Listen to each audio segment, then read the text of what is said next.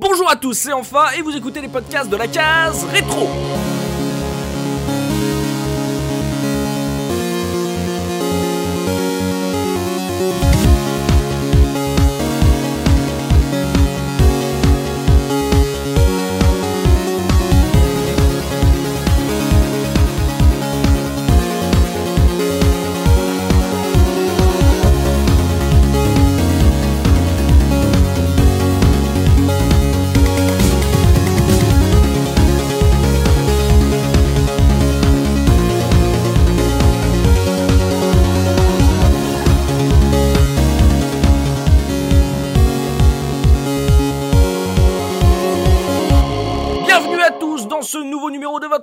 Podcast 100% rétro gaming et pour animer cette émission je suis évidemment accompagné des chroniqueurs de lescaseretro.fr avec Mikado Twix. Comment ça va Mika? Bonjour à tous, ça va très très bien. Et également le Papa Looping. Comment ça va Looping?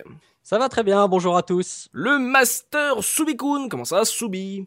Salut tout le monde, ça va nickel. Et notre néo rétro gamer JP. Comment ça va JP Yo les jeunes, ça va nickel. Et on va donc parler aujourd'hui de Psychonauts, ce, jeu de plateforme action développé par Double Fine et édité par Majesco. C'est sorti en avril 2005 sur Xbox et PC avec également un portage PS2 réalisé par Budcat euh, Creation.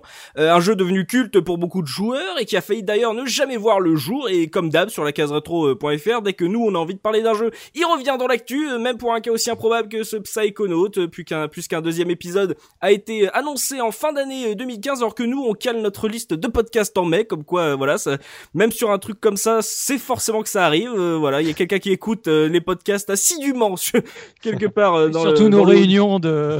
c'est ça c'est ça. On a un espion dans notre réunion. Nous avons une taupe. Nous avons une taupe dans la case rétro. Voilà donc euh, voilà ça, ça sera l'occasion pour ceux qui n'ont jamais fait ce jeu et qui ont entendu parler de la sortie enfin de l'annonce du deuxième opus bah de justement s'intéresser euh, à ce premier numéro, à ce premier épisode, histoire de voir si ça peut leur plaire, si ça vaut le coup de se le refaire. Et on va commencer sans plus attendre, messieurs, avec ma question traditionnelle, histoire de situer euh, nos chroniqueurs par rapport à ce jeu de Double Fine. Quel a été votre tout premier contact avec Psychonauts, Mikado Twix? Alors moi, Psychonaut, euh, donc 2005, hein, j'aime bien le dire que c'était une période où je jouais absolument plus ou très peu. En fait, j'avais un ordinateur Splinter Cell, voilà. Et euh, un jour, euh, mon ami Wonder Panzer, que je salue, donc un, un de mes meilleurs amis et qui fait partie de la RGC, que- qui m'a dit il faut, il faut que tu essayes ce jeu, je l'ai sur Xbox, tu vas voir, c'est le, gars qui a fait Grim Fandango, machin, tu vas triper, machin et tout. Je fais ouais, ouais, et tout. Bon, il me le fait Donc voir. il parle comme ça, il parle comme ça. euh. Ah oui, oui, oui, oui, mes comparses pourront confirmer. hein. En, plus, en plus, il vit tout à 300 à l'heure, le mec, donc il parle réellement comme ça. Il me dit, ah, faut que tu l'essayes et tout, il est génial et tout. Je suis, ah, ouais, et tout. Mais j'ai pas, j'ai pas d'Xbox, je, je savais même pas ce que c'était, quoi, tu vois. C'est euh, Mhm. c'est un décodeur, je sais pas. et euh, je l'achète sur PC. Ouais. Et euh, donc, je l'ai découvert sur PC et c'est un jeu que je suis très content d'avoir refait pour l'occasion et je développerai pourquoi en émission. D'accord, donc sur PC, c'était à peu près à la- l'époque de la sortie ou un peu plus tard? Ah non, non, à la sortie. C'était à la sortie Ah oui, hein, oui, oui, en 2000. oh, allez, euh, soyons fous, 2006, quoi. Tu vois. Et clavier-souris à l'époque. Attention. Mikado Twix, ce PCiste.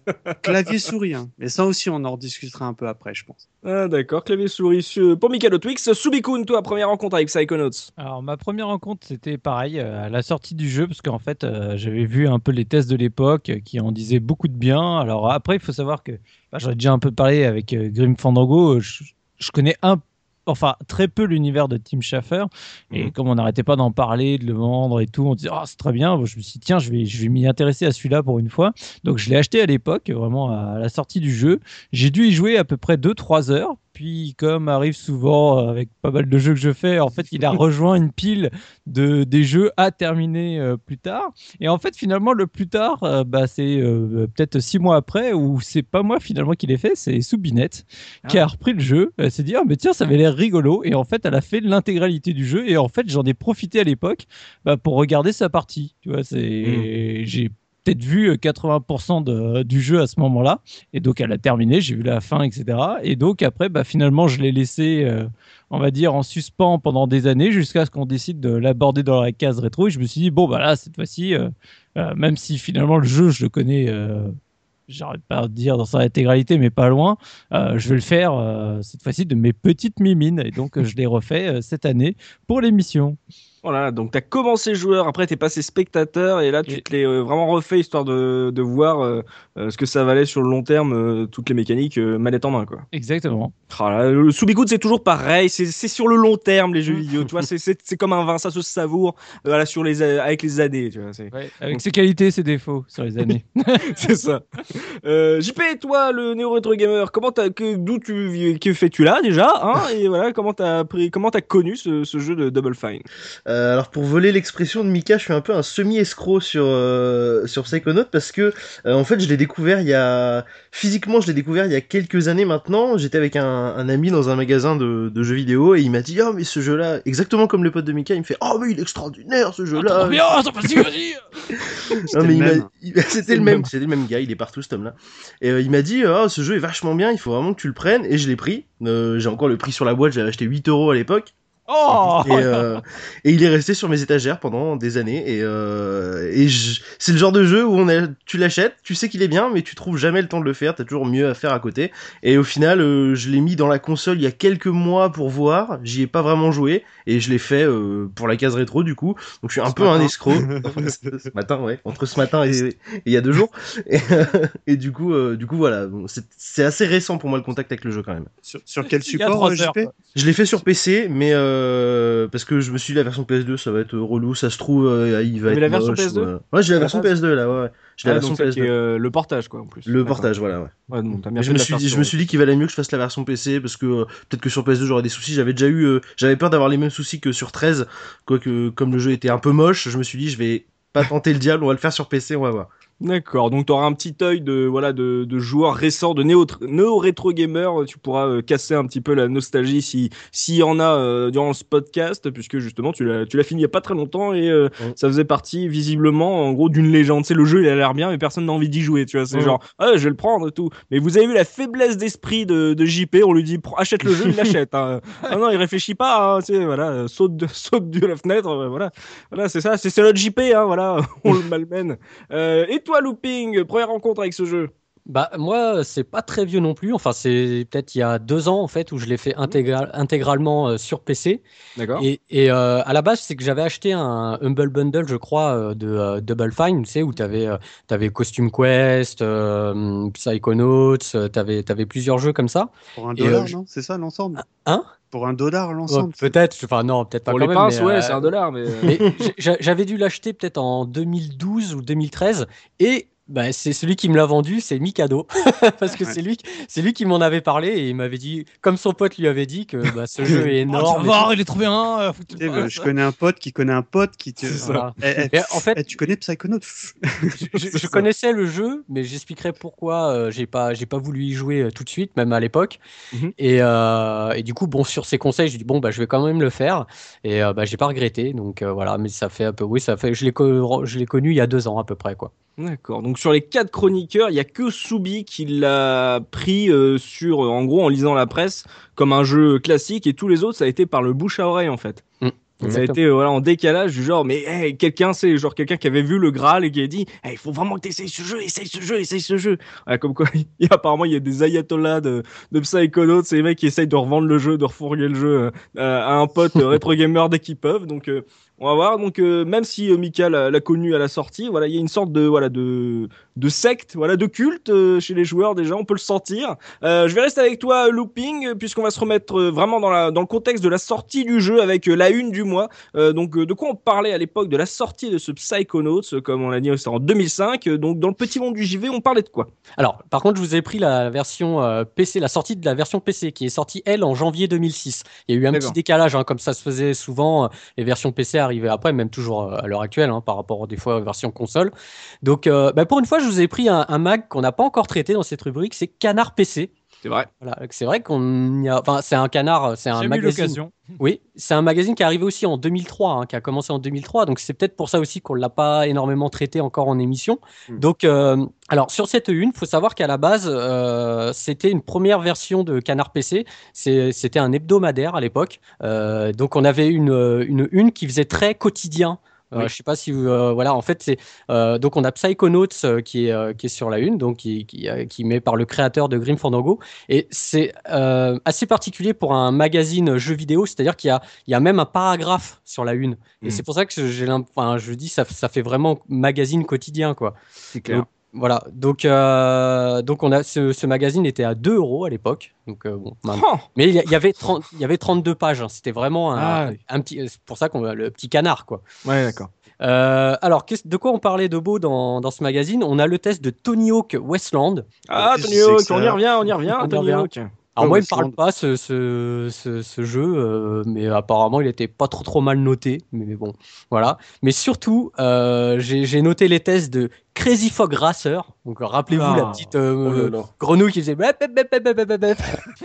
C'est ça. Je suis pas sûr qu'on a envie de se rappeler en fait. Ah, bah, euh, le Ah, test. mais j'ai pas hein. connu, moi. Désolé.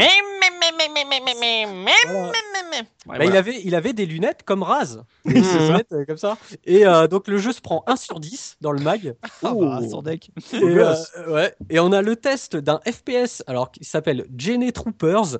Donc là, le, le jeu prend un 0 sur 10. Donc euh, un monument du FPS à essayer de toute urgence. C'est Donc sur voilà. quel support ça déjà? PC, bah, Canard Canard PC, PC. Canard Ah, PC, en général, c'est plutôt du Non, mais je sais PC. pas, peut-être qu'ils font console, le mec est au courant. Alors à l'époque, maintenant ils font un peu de console. Dans Ah, la nouvelle bon. formule, il y a, y a justement un, il y a un côté console. Ils savaient Et, choisir euh, leur titre hein, pour, euh, dans leur, euh, dans leur euh, canard. hein. Vraiment des, des bons gros jeux. Ils nous mettaient vraiment des gros jeux. hein. Bah, disons que vu, vu que le jeu, euh, enfin vu que le, le magazine était hebdomadaire, euh, donc forcément, euh, bah, il n'y avait pas forcément que des bombes toutes les semaines en jeu vidéo. hein. Mm. Donc c'est aussi pour ça qu'on a des, des titres. Bon là, on a Psychonaut qui se, qui, qui sort un peu de ce lot, mais c'est vrai que Il fait sinon- la une. Oui, il fait la une. Et on a euh, sur cette une, on nous dit bientôt sur vos écrans Windows Vista, qui a- le fameux Windows Vista, euh, qui finalement euh, dans le mag, ils nous, ils nous disent qu'il arrivera en fin d'année. Finalement, je crois qu'il est arrivé en début 2000, un an après, hein, début 2007, euh, euh, sur, sur, sur nos bécanes, en tout cas en version publique. Donc voilà, euh, ça nous remet un peu dans le contexte. Vista à l'époque, quoi. Et ce journal ne rend pas la monnaie. Ne rend plus la monnaie. Pourquoi Oui. Bah, c'est écrit euh, dans le titre, Ah. c'est écrit, ce journal ne rend plus la monnaie. D'accord. bah, c'était vrai, 2 effectivement. euros tout, tout rond, quoi. Tu donnais une pièce de 2 et voilà, quoi. Ouais, donc euh, pour une fois, le, le jeu dont on parle fait la une euh, d'un magazine euh, de l'époque de sa sortie, parce que généralement, en plus, euh, plus on va dans le rétro gaming, généralement, euh, ils font la une deux mois avant euh, ou, euh, ou trois mois avant. Donc là, pour le coup, Canard PC faisait sa une avec Psycho- Psychonaut, donc ça c'est c'est à noter. On va pouvoir jeter maintenant un œil au dos de la boîte du jeu avec le pitch, histoire de voir comment on nous avait vendu ce Psychonaut à l'époque avec JP. Oui, donc je prends eh bien la boîte du jeu PS2 avec l'arrière de la boîte, on a des arguments qui ne vendent pas particulièrement. Enfin moi ça me donnerait pas envie d'acheter le jeu. Hein. Séduisant, attachant, original, un véritable chef-d'œuvre. Oui. Voilà. Alors il y a- mais mais y a- on sait pas qui dit ça. C'est-à-dire que c'est- il y a pas de normalement sur sur les jeux il y a toujours le nom du magazine ou du site qui le dit en dessous. Là il y a rien. Donc on, on ne sait pas qui dit ça et est-ce que c'est Schafer Attends, c'est le attends, responsable du jeu. attendez, attendez, attendez. C'est le pitch, ça? Non, attends, Ah attends. bon C'est c'est les accroches. ça. Il y a un vrai Ah, pitch après quand même. Attends. D'accord. Mais là, du coup, donc voilà. Et ensuite, donc le vrai pitch, Raz, un héros pas comme les autres. Un scientifique complètement dérangé vole les cerveaux des apprentis Psychonauts. Afin de percer le mystère et vaincre l'ennemi, Raz va évoluer dans les esprits les plus dingues et développer tout un arsenal de pouvoirs paranormaux. Plongez dans l'aventure et rejoignez le monde déjanté des Psychonauts.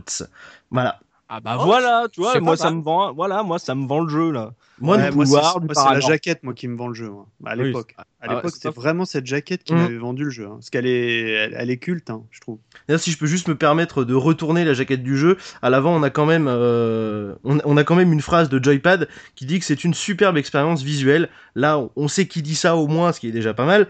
Euh, et effectivement, la, la, la- la jaquette est quand même vend quand même plus le jeu, je trouve, que le résumé derrière. C'est ça. Mais non, mais arrête. euh, mais c'est- toi, tu, tu n'aimes pas le paranormal, tu n'aimes pas l'aventure, tu vois, tu vois. Mais voilà, l'accroche de derrière, oui, bah c'est eux qui le disent. Il Mais est c'est- un chef-d'œuvre. Mais en soi, il y a pas, enfin, pour avoir fait le jeu quand même il y a pas longtemps, il y a pas, enfin, paranormal, je trouve pas que ce soit le mot exact en fait pour définir ce qui se passe dans le jeu, quoi.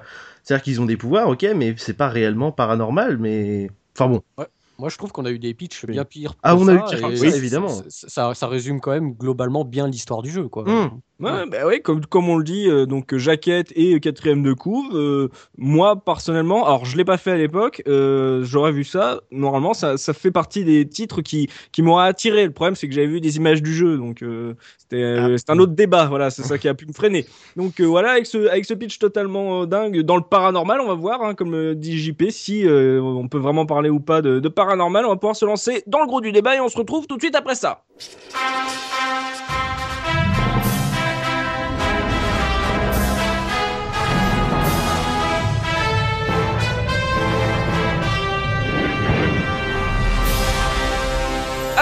Parler un peu de l'univers qui est proposé par Tim Schafer sur ce Psychonauts avec Subi et euh, bah, l'histoire qu'on va vivre avec notre personnage Raz, comme on a pu le voir euh, justement sur euh, l'arrière de la boîte Subi. Ouais, tout à fait. Donc le jeune Rasputin, euh, je, je sais pas pourquoi il y a plein de personnages de jeux vidéo qui s'appellent toujours Rasputin. Euh, finalement, euh, il y a eu beaucoup d'inspiration de la part de, de ce personnage russe. C'est à cause de Abba. hein.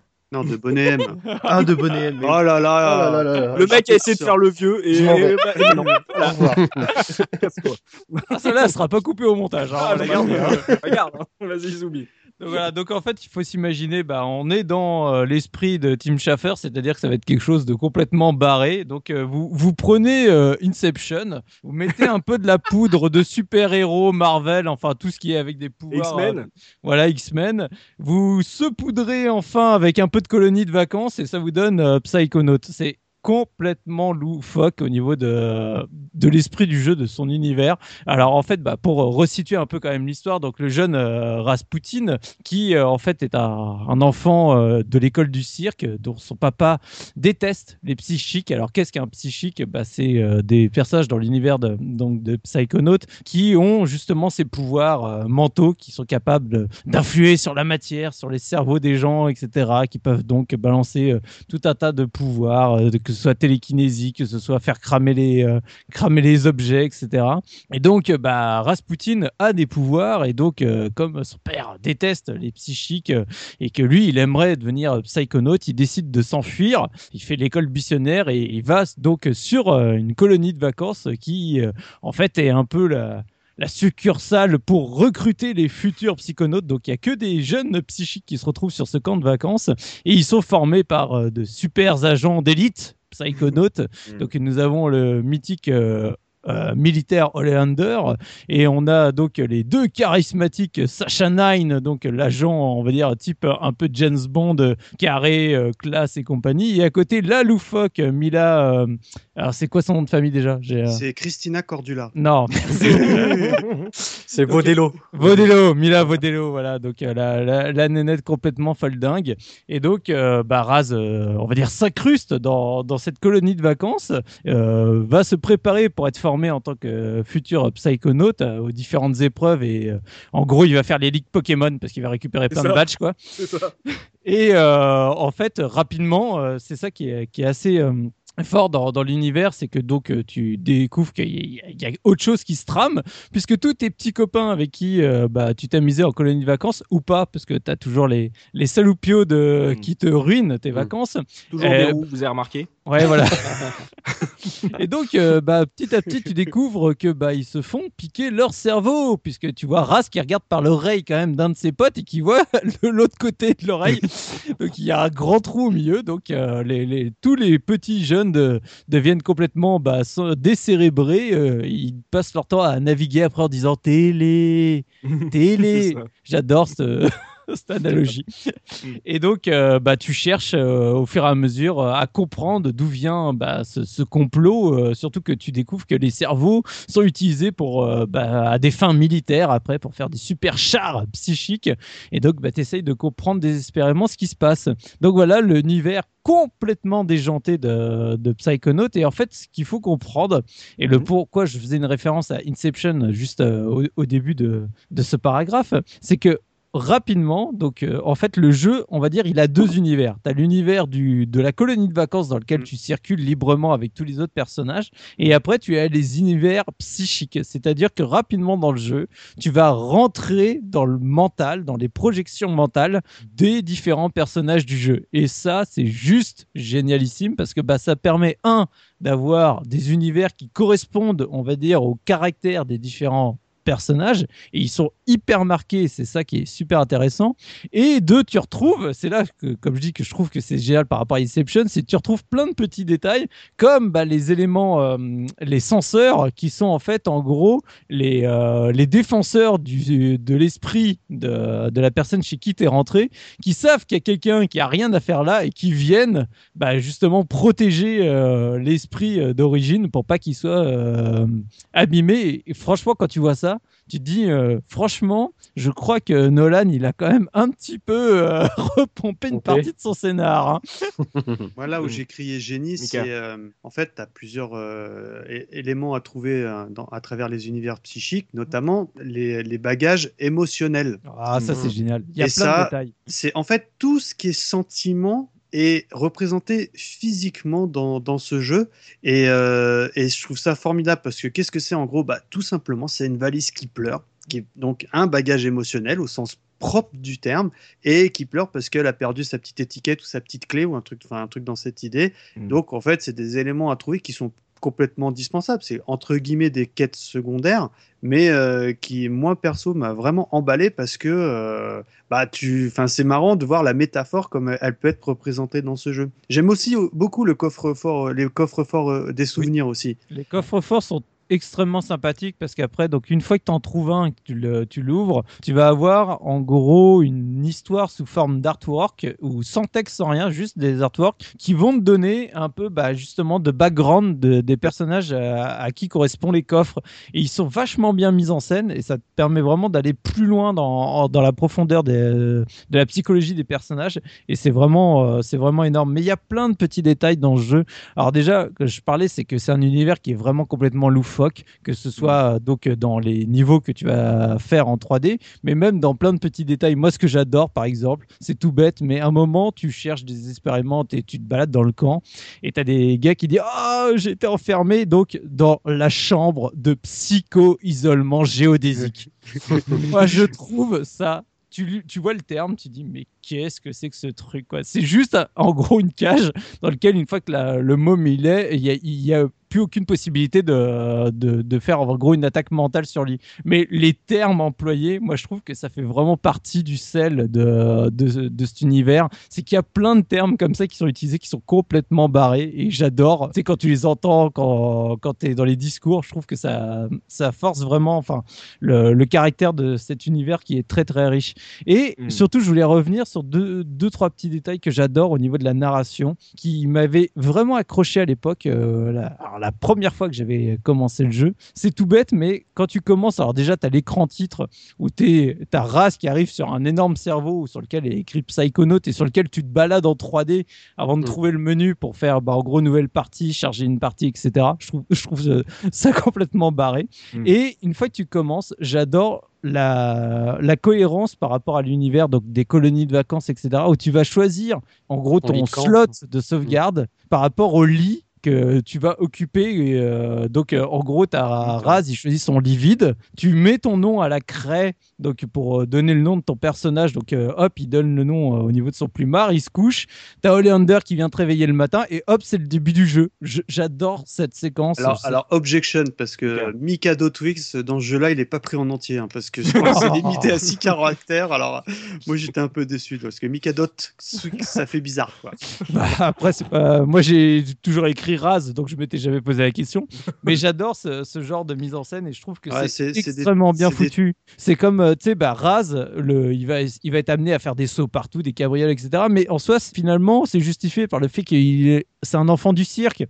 Donc ça, ça, ça colle bien, c'est tous ces petits détails qui, où en fait, tu as un univers qui est complètement barré et pourtant qui est très cohérent sur plein de petits détails euh, au niveau de son histoire. Et j'adore, euh, j'adore ce genre de choses, quoi. Ce que, ce que j'ai aimé, moi, c'est justement, c'est euh, le, le- dans l'univers, c'est euh, justement le, le, le- thème du camp de vacances. Parce que déjà, je trouve que c'est un, c'est un thème qui a jamais été euh, traité, je pense, dans, dans le jeu vidéo, enfin pas à ma connaissance. Et, euh, et moi, je, je suis assez fan de ces genres de trucs. Tu sais, c'est vraiment américain. Tu sais, dans le, tu sais, t'as les petits camarades, tu sais, t'as le, t'as le, tu sais, je vais dire les clichés, mais un peu le, le sportif, hein, le peureux, le, tu vois, t'as vraiment un peu comme dans les films, euh, euh, ça me faisait penser La comme, euh, racaille.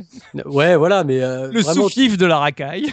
ty- typique américain, quoi. Et euh, tu sais, ça me faisait penser dans American Pie, quoi. En- Encore de vacances pendant l'été, tu vois, c'est un peu, Il y a la mère de. Stifler et tout, non non, peut-être pas, mais, c'est des, c'est vrai, c'est des récits aussi d'adolescence, mais le même, c'est le même concept que le premier Harry Potter, quoi. C'est vraiment, tu découvres une sorte d'école avec euh, tous les élèves, et, etc. Et tu te dis, ah là, là, faut, je vais, je vais, je suis le petit nouveau, je vais, faut que j'essaye de m'intégrer. Ah, je- elle, ça va être ma copine, d'accord, Ouais. je comprends. Je un trouve peu, Raz les et Lily trop mignon, quoi. Ah oui, c'est ça. Mais ouais, comme vous le dites, c'est euh, en gros, euh, c'est un univers qui est totalement dingue, mais l'intelligence de l'écriture de Schaeffer fait que euh, t'as en gros plein d'idées et des trucs qui tombent sous le sens, comme l'a dit Mika, le coup du bagage émotionnel, bah tu, tu comprends en plus, euh, tu le récupères, mais en gros les souvenirs euh, euh, des gens dans lesquels tu vas, dans, enfin dans, dans le- l'esprit dans lequel tu vas, et bah forcément leurs sou- les souvenirs les plus honteux, bah ils sont cachés dans un coffre-fort, et ça te permet de comprendre justement l'univers dans lequel tu viens de rentrer, tu comprends pourquoi, qu'est-ce qui s'est passé chez ce personnage,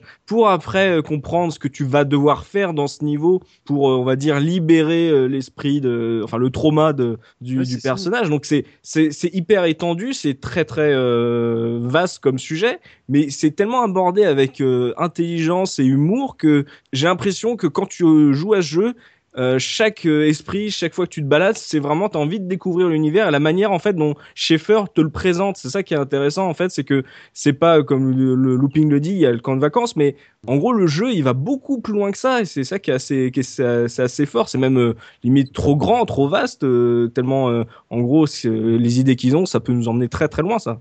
En- plus, si je peux rebondir, euh, on parle de donc euh, d'univers euh, psychique, mais et d'Inception, mais des fois c'est l'Inception dans l'Inception. Ince- Pardon. Enfin bref, c'est le le- le- l'univers dans l'univers parce que par exemple là j'ai en tête le niveau qu'on on appellera Napoléon qui a fait la bataille de Waterloo où en fait ça commence. Euh, IRL, Raz, il est dans un asile de désaffectés. Mhm. Il pénètre dans le, le, le psychisme d'un mec hein, qui se prend pour Napoléon, donc les clichés un peu, tu sais, du fou euh, Mhm. avec la camisole et le chapeau de Napoléon. Donc il arrive dans son univers, et dans son univers, il est en train de faire une partie de. de il a refait la, la, la guerre de Waterloo face à, son, à un pseudo euh, Napoléon. Mhm. Et euh, donc il va dans, donc on est déjà dans, dans son premier univers, il va dans le jeu, donc il se retrouve sur le plateau de jeu et il va dans le jeu pour être un- euh, au milieu des pions. Enfin, t'imagines toutes les Mhm. couches avant Ouais. d'arriver à la couche IRL. Enfin, c'est Mm, mm. c'est hallucinant. Moi, je, moi, je suis, j'ai trouvé ça mais merveilleusement bien écrit parce que c'est cohérent. T'es jamais perdu, tu sais plus trop. Le seul truc, honnêtement, où euh, à la révision où c'est un petit peu dur, c'est que tu sais plus trop euh, le déroulé du jeu parce que euh, Oui, entre guillemets, tout pourrait être pris un peu euh, séparément, entre guillemets, hein, ça pourrait être presque d'être standalone le- chaque univers, mais euh, le- la, la magie scénaristique du jeu étant que tu rattrapes les wagons quand tu refais une partie. Mais je Mhm. trouve ça, mais enfin, en tout cas, c'est moi, je, je connais peu de jeux qui se permettent une multitude de- d'univers différents qui, euh, liés entre eux, fonctionnent totalement, quoi. Et je, je pense que ça Oui. vient aussi de la manière dont se déroule le- justement le, le- on va dire le scénario de, de Psychonauts, c'est qu'en fait, tu as quand même vraiment deux parties très distinctes. Et je, je parle pas de la partie, euh, on va dire IRL et la partie psychique. C'est que vraiment, dans un premier temps, tu es plus dans le tuto à apprendre tes pouvoirs et tu es sur le camp. Donc, tu es Mm. vraiment dans un univers euh, quasi open world. Tu te balades partout, tu passes ton temps à, à voir un peu tout ce qui se passe, etc. Et c'est après, quand l'intrigue commence vraiment et que tu te retrouves justement dans les parties asile, etc., où tu passes plus ton temps à, à balancer les. donc à rentrer dans le psychique de chacune des personnes, où là tu commences à te perdre parce qu'à chaque fois tu rentres dans le psychique que pour récupérer un item à la fin, quoi. Mm. Et donc, en, en gros, au début, tu étais dans un truc où tu arrivais vraiment à voir les tenants et aboutissants de manière très simple parce que à chaque fois, c'était, euh, tu avais le temps de souffler, de reposer, d'aller te balader. Alors qu'après, ça ne fait que enchaîner les niveaux psychiques et c'est là où tu, j'ai envie de dire que tu as tendance un petit peu à te perdre parce que tu passes euh, ton temps à enchaîner les, les événements barrés. Donc voilà, je- pour moi, il y a vraiment deux morceaux dans, dans le jeu. Tu as les 4-5 premières heures, et puis tu as les 10 dernières heures qui sont en, en mode euh, vas-y, on, on enchaîne tout, euh, ça va très très vite. quoi. C'est vrai. ouais. Parce que tu reviens finalement, tu re- au bout d'un moment, quand tu as bien bien progressé dans l'aventure, t'as t'as plus d'intérêt réel à revenir dans le- dans- au campement. Quoi. T'as plus d'intérêt parce qu'en fait, c'est ça que je me j'ai remarqué, c'est que euh, on ne te force plus à y retourner. Je veux dire, Non. tu peux, t'es- tu débloques euh, les améliorations de pouvoir automatiquement, alors que si on t'avait dit euh, pour euh, tu ah tu as assez de choses pour améliorer ce- tel pouvoir, euh, retourne euh, au camp. Et euh, alors qu'il y a plein de spots de, de on va dire de c'est des lapins, je crois, qui te permettent de revenir ou un truc comme ça. non, une c'est des espèces d'extraterrestres euh, Ah oui, verts là qui ressemblent à. Avec une Trompe. tu, tu, tu vois, tu peux revenir euh, au campement et tout pour euh, progresser, sauf qu'au bout d'un moment, vu que tu enchaînes les univers et que tu as envie de savoir et qu'il y a quand même dans le scénario, une- on va dire, un sentiment d'urgence, c'est que tu n'as plus, envie de- Absolument. t'as plus envie de perdre ton temps euh, dans le campement. Tu, tu dis, euh, ah bah je vais les sauver, et puis après le jeu va continuer peut-être, je ne sais pas, euh, genre une fois qu'on aura fini, parce que le campement a, l'air cool. Mais vu que ça te débloque automatiquement, bah, t'as plus envie d'y retourner au campement en fait. C'est Et ça, puis- ça c'est une erreur. Et puis le campement est vide parce que bah, tous les enfants sont Oui, lobotomiser, donc euh, le campement est vide à ce moment-là. Quoi. Donc euh, Oui. mine de rien, ils perdent une colonie de vacances bah, sans enfants euh, de colonie de vacances, ça le fait pas. En Quoi. fait, en fait, le, ça. camp, ça devait être un grand hub Mm. euh, à la base. Et c'est vrai qu'à partir de la moitié du jeu, c'est vrai que tu n'as plus tendance à y retourner. Quoi. Tu restes dans Mm. le tour mental, donc la fameuse machine euh, qui te permet de, de retourner dans les, dans les esprits euh, des, des personnages. Alors ça, Mais, le euh, tour mental, mais Alors, pour, Mm. pour un peu imager Ok. le truc, c'est exactement la même chose que dans Monstre Academy. Quand, Et vous savez, les compagnie. fameux, les fameux, qu'est-ce que j'ai dit? Académie. Académie, le Oh, c'est pareil, c'est la suite, oh, c'est pareil. ah Non, non, c'est pas pareil. Non, c'est vrai. Monstre et compagnie, où euh, bah, c'est vraiment, sauf que là, c'est sous forme de cercle, au lieu que ce soit des portes alignées, mais c'est exactement la même chose, sauf que bah, au lieu d'entrer dans les chambres de petites filles ou petits garçons, bah, là, tu rentres, dans les, tu rentres dans les univers, des, enfin, dans les têtes des gens. Quoi. Mais c'est exactement représenté pareil. Quand j'ai refait le jeu, je fais, oh, c'est Une porte. une porte. Euh, donc looping, pour toi, euh, le fait que ça soit plus obligé de revenir, c'est un défaut pour toi, en fait, le, le cassage de rythme euh, pour dans ton expérience ou ça Bah, t'a pas un- plus gêné? Ça m'a pas gêné, mais euh, peut-être que c'est un défaut pour, en tout cas pour euh, pour l'équipe de développement du fait qu'ils ont peut-être prévu des choses dans ce camp, comme euh, bon on parlera plus dans le gameplay pour la collectionnite, etc. Et finalement t'as plus envie d'y retourner parce que comme tu l'as dit, tu sens une urgence dans le dans le mode histoire, enfin dans dans le déroulé de l'histoire, et, et du coup tu vas, enfin spontanément je pense que nous tous on n'y est plus retourné quoi, parce que Mm. ouais voilà. Alors est-ce que c'est un défaut, je sais pas, moi je l'ai pas je l'ai pas ressenti comme ça, mais Ouais, Peut-être je- que eux, eux, eux, en tout cas, euh, l'équipe de développement, euh, peut-être avait envie que le joueur reprenne, ait l'envie de retourner dans le camp, tu vois. Mais le C'est ce que tu, c'est ce que tu sens, euh, c'est ce que tu sens quand tu commences le jeu. Moi, quand tu commences le jeu, tu fais ah, pour moi dans ma tête, j'avais euh, euh, Canis Canemedit, euh, euh, Ouais, en gros une ça- sorte de petit open world où en gros euh, j'allais voir le, le camp vivre pendant les vacances, etc. et me balader Mm. d'esprit en esprit.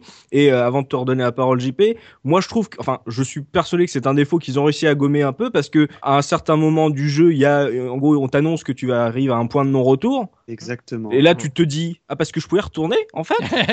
et, sur- c'est- et surtout, tu tombes devant un mec qui vend des tickets devant un, un bâtiment. Et là, en fait, ce, per- ce, ce personnage, en fait, te débloque tout ce que tu aurais débloqué en revenant régulièrement au camp. Et en gros, c'est ça, c'est une option qu'ils ont mis parce qu'ils se sont rendu compte que, euh, eh, mais tu te rends compte que les joueurs, ils vont peut-être pas revenir au camp, ils vont pas débloquer euh, tous les cœurs, euh, toutes les vies supplémentaires. Ah oui, mais Mm. comment on va faire? Ah bah, mais ce personnage juste avant, hein, et, et tu rentres et d'un seul coup, tu, tu vois ta barre de vie qui quadruple de taille et tu fais ah mais il fallait peut-être que je revienne au camp en fait et je pense que voilà il y a un problème de rythme enfin le, le fait d'avo- d'a- d'avoir voulu comme l'a dit Soubi accélérer le rythme ce qui fait que bah en gros on a perdu euh, beaucoup d'intérêt à ce campement et Bah, que euh, été obligés de trouver des solutions pour ça Surtout que ce que je trouve dommage, c'est que mine de rien, alors on, pareil, on en reparlera au niveau du gameplay, mais tout ce qui est en, j'ai envie de dire, voyage rapide sont très bien faits dans Psychonaut.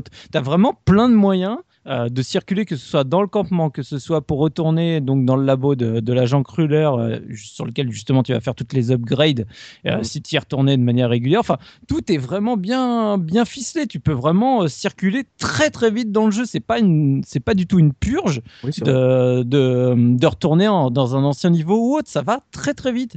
Et c'est pour ça que je trouve ça d'autant plus surprenant parce que ça, ça aurait été une contrainte, ça t'aurait j'aurais dire, ça aurait été compréhensible que tu y retournes Mm. pas. Mais là, c'est même pas le cas. Vraiment, en gros, en, en deux clics, tu peux retourner euh, en plein milieu du camp et, et revisiter tout ce que tu as loupé En fait- à ce moment-là. Quoi. En fait, les portes, elles auraient dû se trouver dans le camp et pas dans le tour mental. On aurait dû avoir accès à chaque niveau dans le camp pour te faire traverser certaines zones du camp. Ce qui t'aurait peut-être euh, donné, en- bah, forcé plus ou moins à repasser, à dire ah bah tiens, en fait, j'ai pas fait ça, tu vois. Tandis que là, euh, tu, je te dis, tu restes au niveau du tour mental et tu fais tous les niveaux. Donc, euh, t'as euh, t'as plus besoin de retourner dans le camp. Donc, ils auraient dû faire des passages plus ou moins obligatoires qui te fassent traverser le camp. Et, euh, et voilà, tu te dis, ah bah tiens, la boutique. Enfin, tu, tu vois, tu t'aurais tilté sur des choses que forcément tu, tu, tu retournes pas après, quoi. Mm. JP, t'en as pensé quoi justement de cette différence de rythme? Ça t'a gêné toi quand t'as fait le jeu? Ça m'a pas gêné, mais Soubi disait que le- pour lui le jeu était divisé en deux parties. Moi j'irais plus loin, juste pour me concentrer sur l'univers, mais je pense que ça concerne aussi le gameplay et l'esthétique. Je pense qu'il est plus euh, coupé en trois parties en fait. Toute la première partie, vraiment prologue dans le camp où, euh, où on récupère un peu les badges, c'est vraiment presque bon enfant au début. Ensuite, il y a toute la partie qui s'étend euh, de la découverte de l'asile jusqu'à euh, jusqu'à ce qu'on ait réussi à récupérer les objets pour aller voir le professeur Loboto, si je me trompe pas. Docteur, Ouais. bateau. Docteur Loboto. Et ensuite, la troisième partie, qui pour moi illustre le fait que Ras peut être en danger dans le, monde dans le monde mental des autres. Parce qu'au début, euh, l'agenda, il nous disait qu'on pouvait être en danger via les censeurs, mais c'était jamais vraiment très grave. Et au final, la dernière partie qui se déroule donc dans le dans le cirque avec le tank, pour moi, il- euh, on sent vraiment que Ras peut être en danger de mort dans l'esprit d'autres gens. Donc pour moi, il est Mm. plus divisé en trois parties et j'ai pas, j'ai pas vraiment vécu de, de ralentissement du rythme. Le début, je l'ai trouvé presque trop long.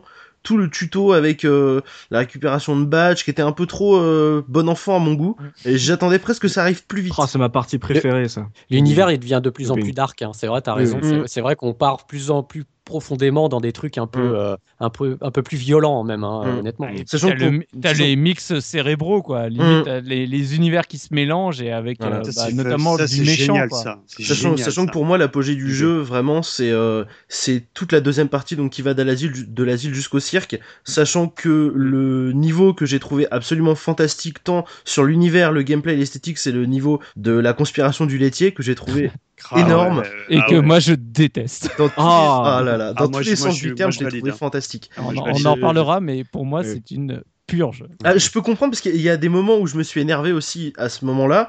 Parce que il y a certains trucs de level design dont j'étais pas particulièrement fan et qui m'ont un petit peu énervé, mais j'ai trouvé tout dans ce niveau absolument parfait.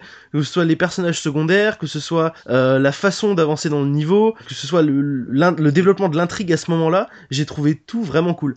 Bah, moi, j'ai les- euh, en gros l'idée exactement inverse, mais on en parlera après. Et euh, sinon, euh, vu que c'est du Schaeffer, est-ce que le jeu, euh, en termes de dialogue, est-ce qu'il est drôle euh, Est-ce que ou je- parce qu'on a parlé d'univers euh, qui vont, qui sont de plus en plus glauques, de plus en plus sombres, mais est-ce qu'en termes d'écriture, on a, on parlait des jeux de mots comme les bagages émotionnels, est-ce que c'est fait partie de ces rares jeux qu'on peut qualifier de drôles? Oui, oui, bah, Trop. euh, je veux pas couper la parole à mes comparses, mais, mais clairement, euh, j'y reviendrai plus tard sur, pour la bande son et, et les doublages, mais euh, je trouve que justement, il arrive admirablement bien à mêler l'horreur et le drôle en même temps. C'est-à-dire que pour revenir sur le niveau de la conspiration du laitier que, que Soubi ne porte pas dans son cœur, euh, dans ce niveau-là, en gros, sans, sans éviter de trop spoiler quand même, en gros, on est dans l'esprit de quelqu'un qui, dont l'esprit essaye de contenir une information pour pas que le joueur puisse la voir. Et dans ce niveau-là, à la place des censeurs normaux, donc des mecs à lunettes avec des tampons, on a des mecs en imperméable qui sont Des- très des- probablement Des espions, quoi. voilà non des espions Black. qui sont sûrement du FBI hein, et qui travaillent sûrement pour l'agent 9 qui ressemble à Mulder, mais après moi je dis ça, je dis rien. Et, euh, et ces personnages ont tous une espèce de rôle, mais c'est l'administration, mais à son paroxysme de stupidité. Ah ouais. C'est-à-dire que les mecs, tu t'approches d'eux et ils te balancent des phrases, mais des trucs. J'étais mort de rire en les écoutant. J'en ai noté deux trois que je vais lire. Je vais pas toutes les lire, mais bon. Euh, genre un mec qui dit les plantes ont besoin d'être arrosées car elles n'ont pas de bras pour tenir un verre d'eau. Ouais. Moi, j'ai- j'ai écouté ça, j'étais mort de rire. Ou ce genre de truc. Euh, un mec qui travaille euh, dans les égouts qui dit même si je sens souvent les excréments, je mérite le respect car j'accomplis un service public.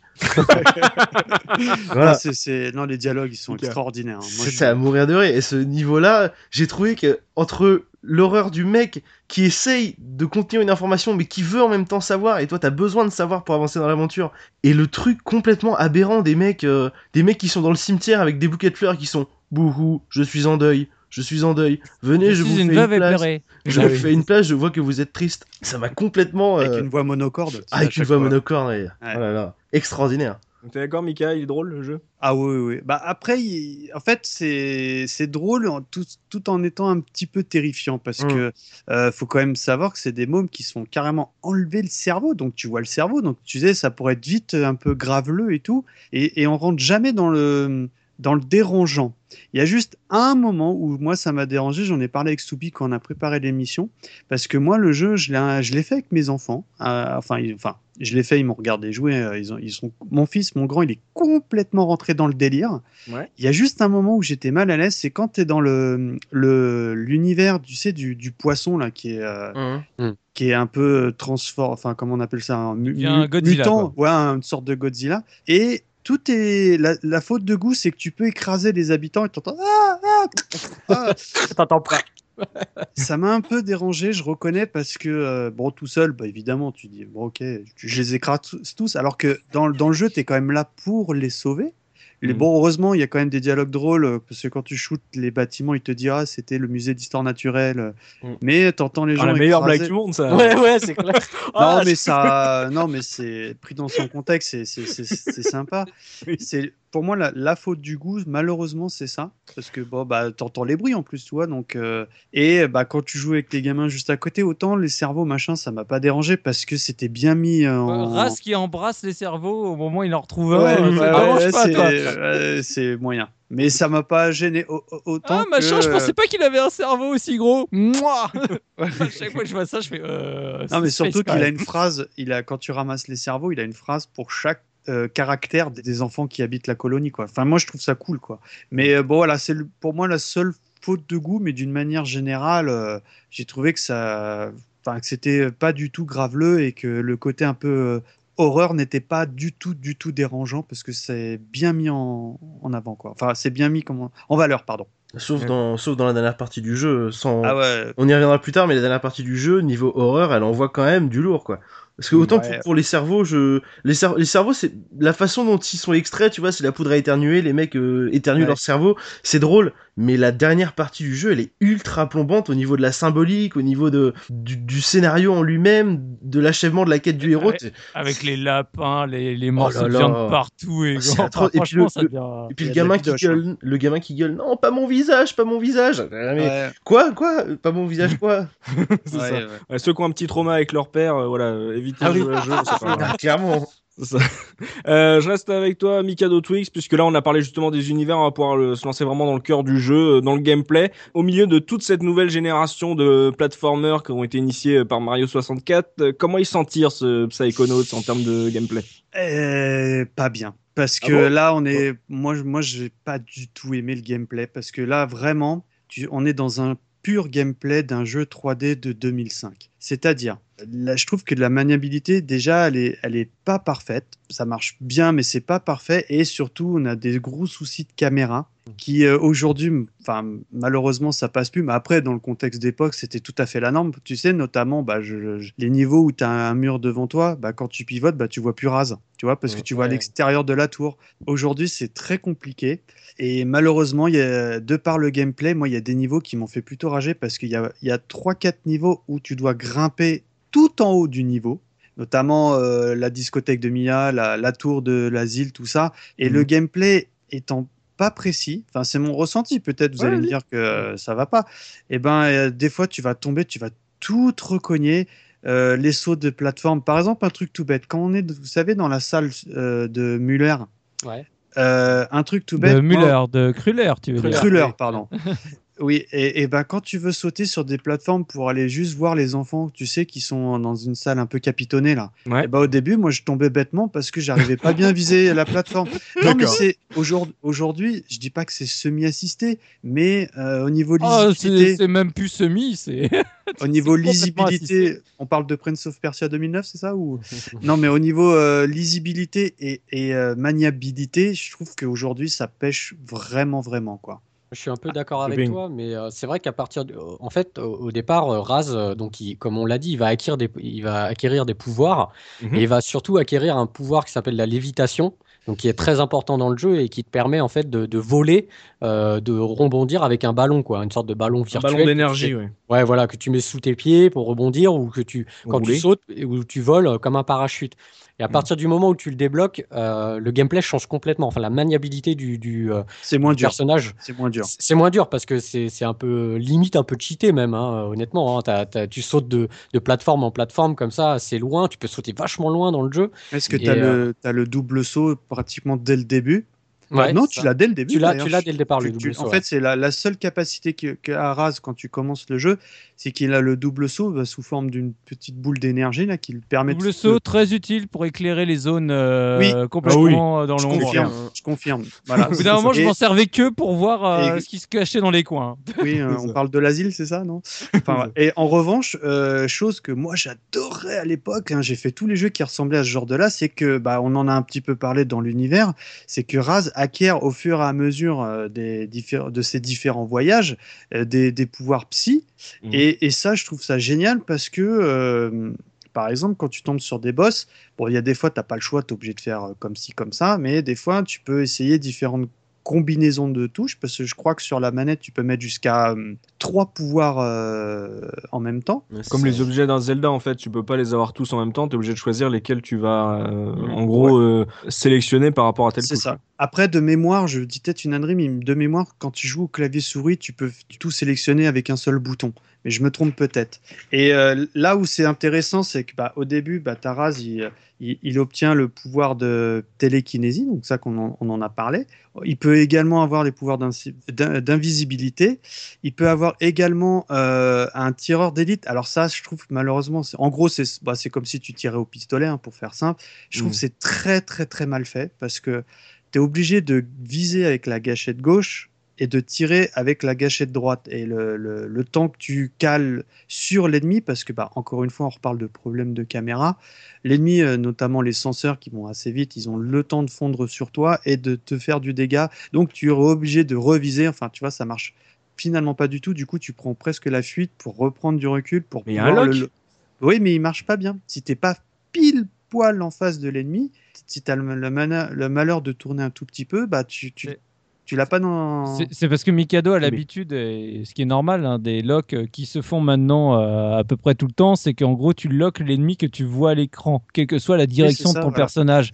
Alors que dans Psychonaut, alors en plus c'est assez bizarre parce que des fois ça le fait quand même, mais bah en gros si tu as le dos tourné à l'ennemi, il y a quand même vraiment en gros euh, 70% de chances que, le, que ça le lock pas. Et comme toi en plus tu as tendance à tirer tout de suite, c'est tu lock, tu tires. Donc en gros tu vois Raz qui tire euh, bah, devant soi, Voilà. c'est-à-dire pas ça- du tout dans la direction de l'ennemi. plus, je trouve, aujourd'hui. Voilà. Moi, je- Mais- moi, ça me, moi, ça me, ça me convient plus. Après, je, chi- je chipote, attention, hein, Ouais. ça enlève- ça n'enlève en rien la qualité du titre. hein. Ouais. Après, Et, moi, euh, surtout, ce que je veux dire, c'est oui. que là, tu focuses vraiment, en gros, sur la maniabilité. Et c'est vrai que la mani- maniabilité est perfectible, mais en termes de gameplay, la maniabilité euh, fait pas tout le l'originalité du jeu.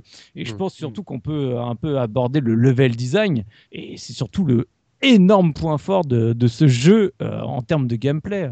Oui, parce que chaque niveau a- Oui. apporte, euh, apporte un gameplay différent. Mais surtout aussi par rapport au pouvoir. Mais euh, c'est vrai que, bah, comme on l'a dit, bah, tu as le niveau par exemple où tu apprends la lévitation. Donc c'est un, un niveau qui va se passer tout en, tout en hauteur. Donc qui va te faire monter. euh, tu, tu C'est vas celui de Mila, Ouais, le- celui de le- Mila. le- l'univers disco. Voilà. Ou alors par Ah bah, contre, le, niveau euh, sous-marin, où là, ça va être un gameplay où tu vas être sous une bulle, euh, sous une cloche, et va falloir que tu avances, tu progresses comme ça dans l'eau. Et chaque niveau, ouais, c'est bon, c'est pas, c'est pas le meilleur, mais chaque niveau va te proposer plus ou moins un gameplay différent. Donc c'est c'est- c'est ça qui est, qui, est, qui est assez fort avec ce jeu, c'est qu'à chaque fois, tu as une nouvelle expérience par niveau, quoi. Il y a le niveau là, du le- théâtre qui va t'apprendre à te faire chier. Oui.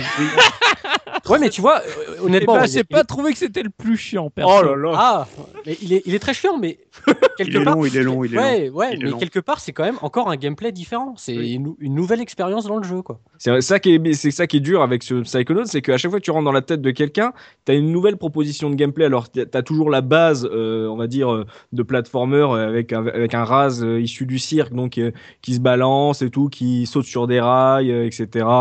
Il y a, y a plein de trucs qu'on retrouve à chaque euh, niveau, mais à chaque niveau, normalement, tu une proposition de gameplay différente. Et vu que tu peux choisir euh, tes pouvoirs les pouvoirs que tu vas utiliser le plus, les- avec lesquels tu es le plus à l'aise. Ce qui est quand même dingue, c'est un peu comme dans un Deus Ex, pour faire une, une analogie un peu chelou, c'est qu'en gros, le jeu aura une réponse par rapport au pouvoir que tu vas donner quand tu as des combats de boss. Euh, si euh, tu choisis d'être invisible, bah ah, le boss il te verra plus et ça te permettra d'attaquer. Mais tu peux ne pas t'en servir du tout. C'est ça qui est dingue, c'est que tu peux choisir euh, en gros ta manière de jouer, les pouvoirs psy que tu veux utiliser, et le jeu aura des réponses par rapport à ça. C'est ça qui est assez dingue. Alors que en gros, à chaque euh, fois que tu rentres dans un, univers différent, il te propose déjà euh, un, gameplay différent. Donc euh, c'est pour ça que le jeu il, il est très très très très généreux au niveau de en gros des mécaniques. hein. Et surtout, il ne cède pas la facilité parce que, euh, le, j'ai envie de dire, dans la plupart des jeux d'aventure, plateforme de l'époque ou même encore d'aujourd'hui, c'est qu'en gros, euh, tu fais plein de niveaux et tu vas te retrouver avec le niveau de la forêt, le niveau du volcan, le niveau de la flotte. le- Mm. Non, là, c'est vraiment. La des- neige. Ouais, la neige. Enfin, tu- que des trucs absolument originaux et que tu as déjà vu 200 fois. Non, c'est ça qui est fort dans Psychonauts, c'est que chaque univers est vraiment complètement différent et ce qui fait qu'ils sont extrêmement marquants parce que justement, je reparle, je vais, je vais en profiter, on va reparler du laitier.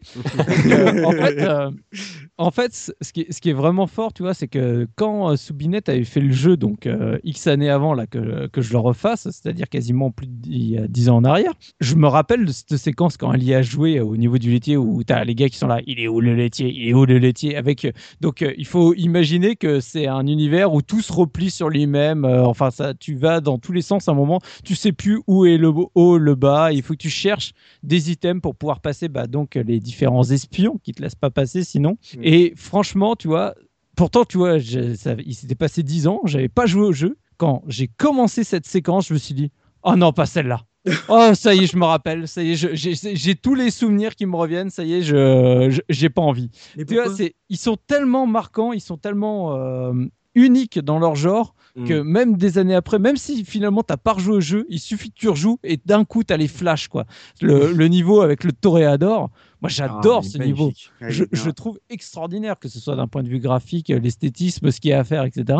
Et pareil, tu vois, c'est- c'est des trucs qui te marquent, et pa- particulièrement donc le dernier niveau avec euh, le, le cirque, là, avec tous les morceaux de viande ou autre. Pareil, ce, ce niveau, alors je, je- je- fais une annonce tout de suite parce que je crois que ça n'a jamais été abordé dans la case rétro. Alors, monsieur les développeurs, si vous nous écoutez pour euh, les années passées, et surtout, en particulier pour les années à venir, tous les gameplays basés sur le péon qu'on doit protéger, c'est Ouais. comme les niveaux de l'eau, vous pouvez les retirer de votre liste Ah oui. de trucs à faire. S'il y a une idée qui est mauvaise quoi qu'il arrive, c'est celle-là. Donc vous prenez votre liste, vous la rayez et vous m'intégrez plus jamais ce genre de choses.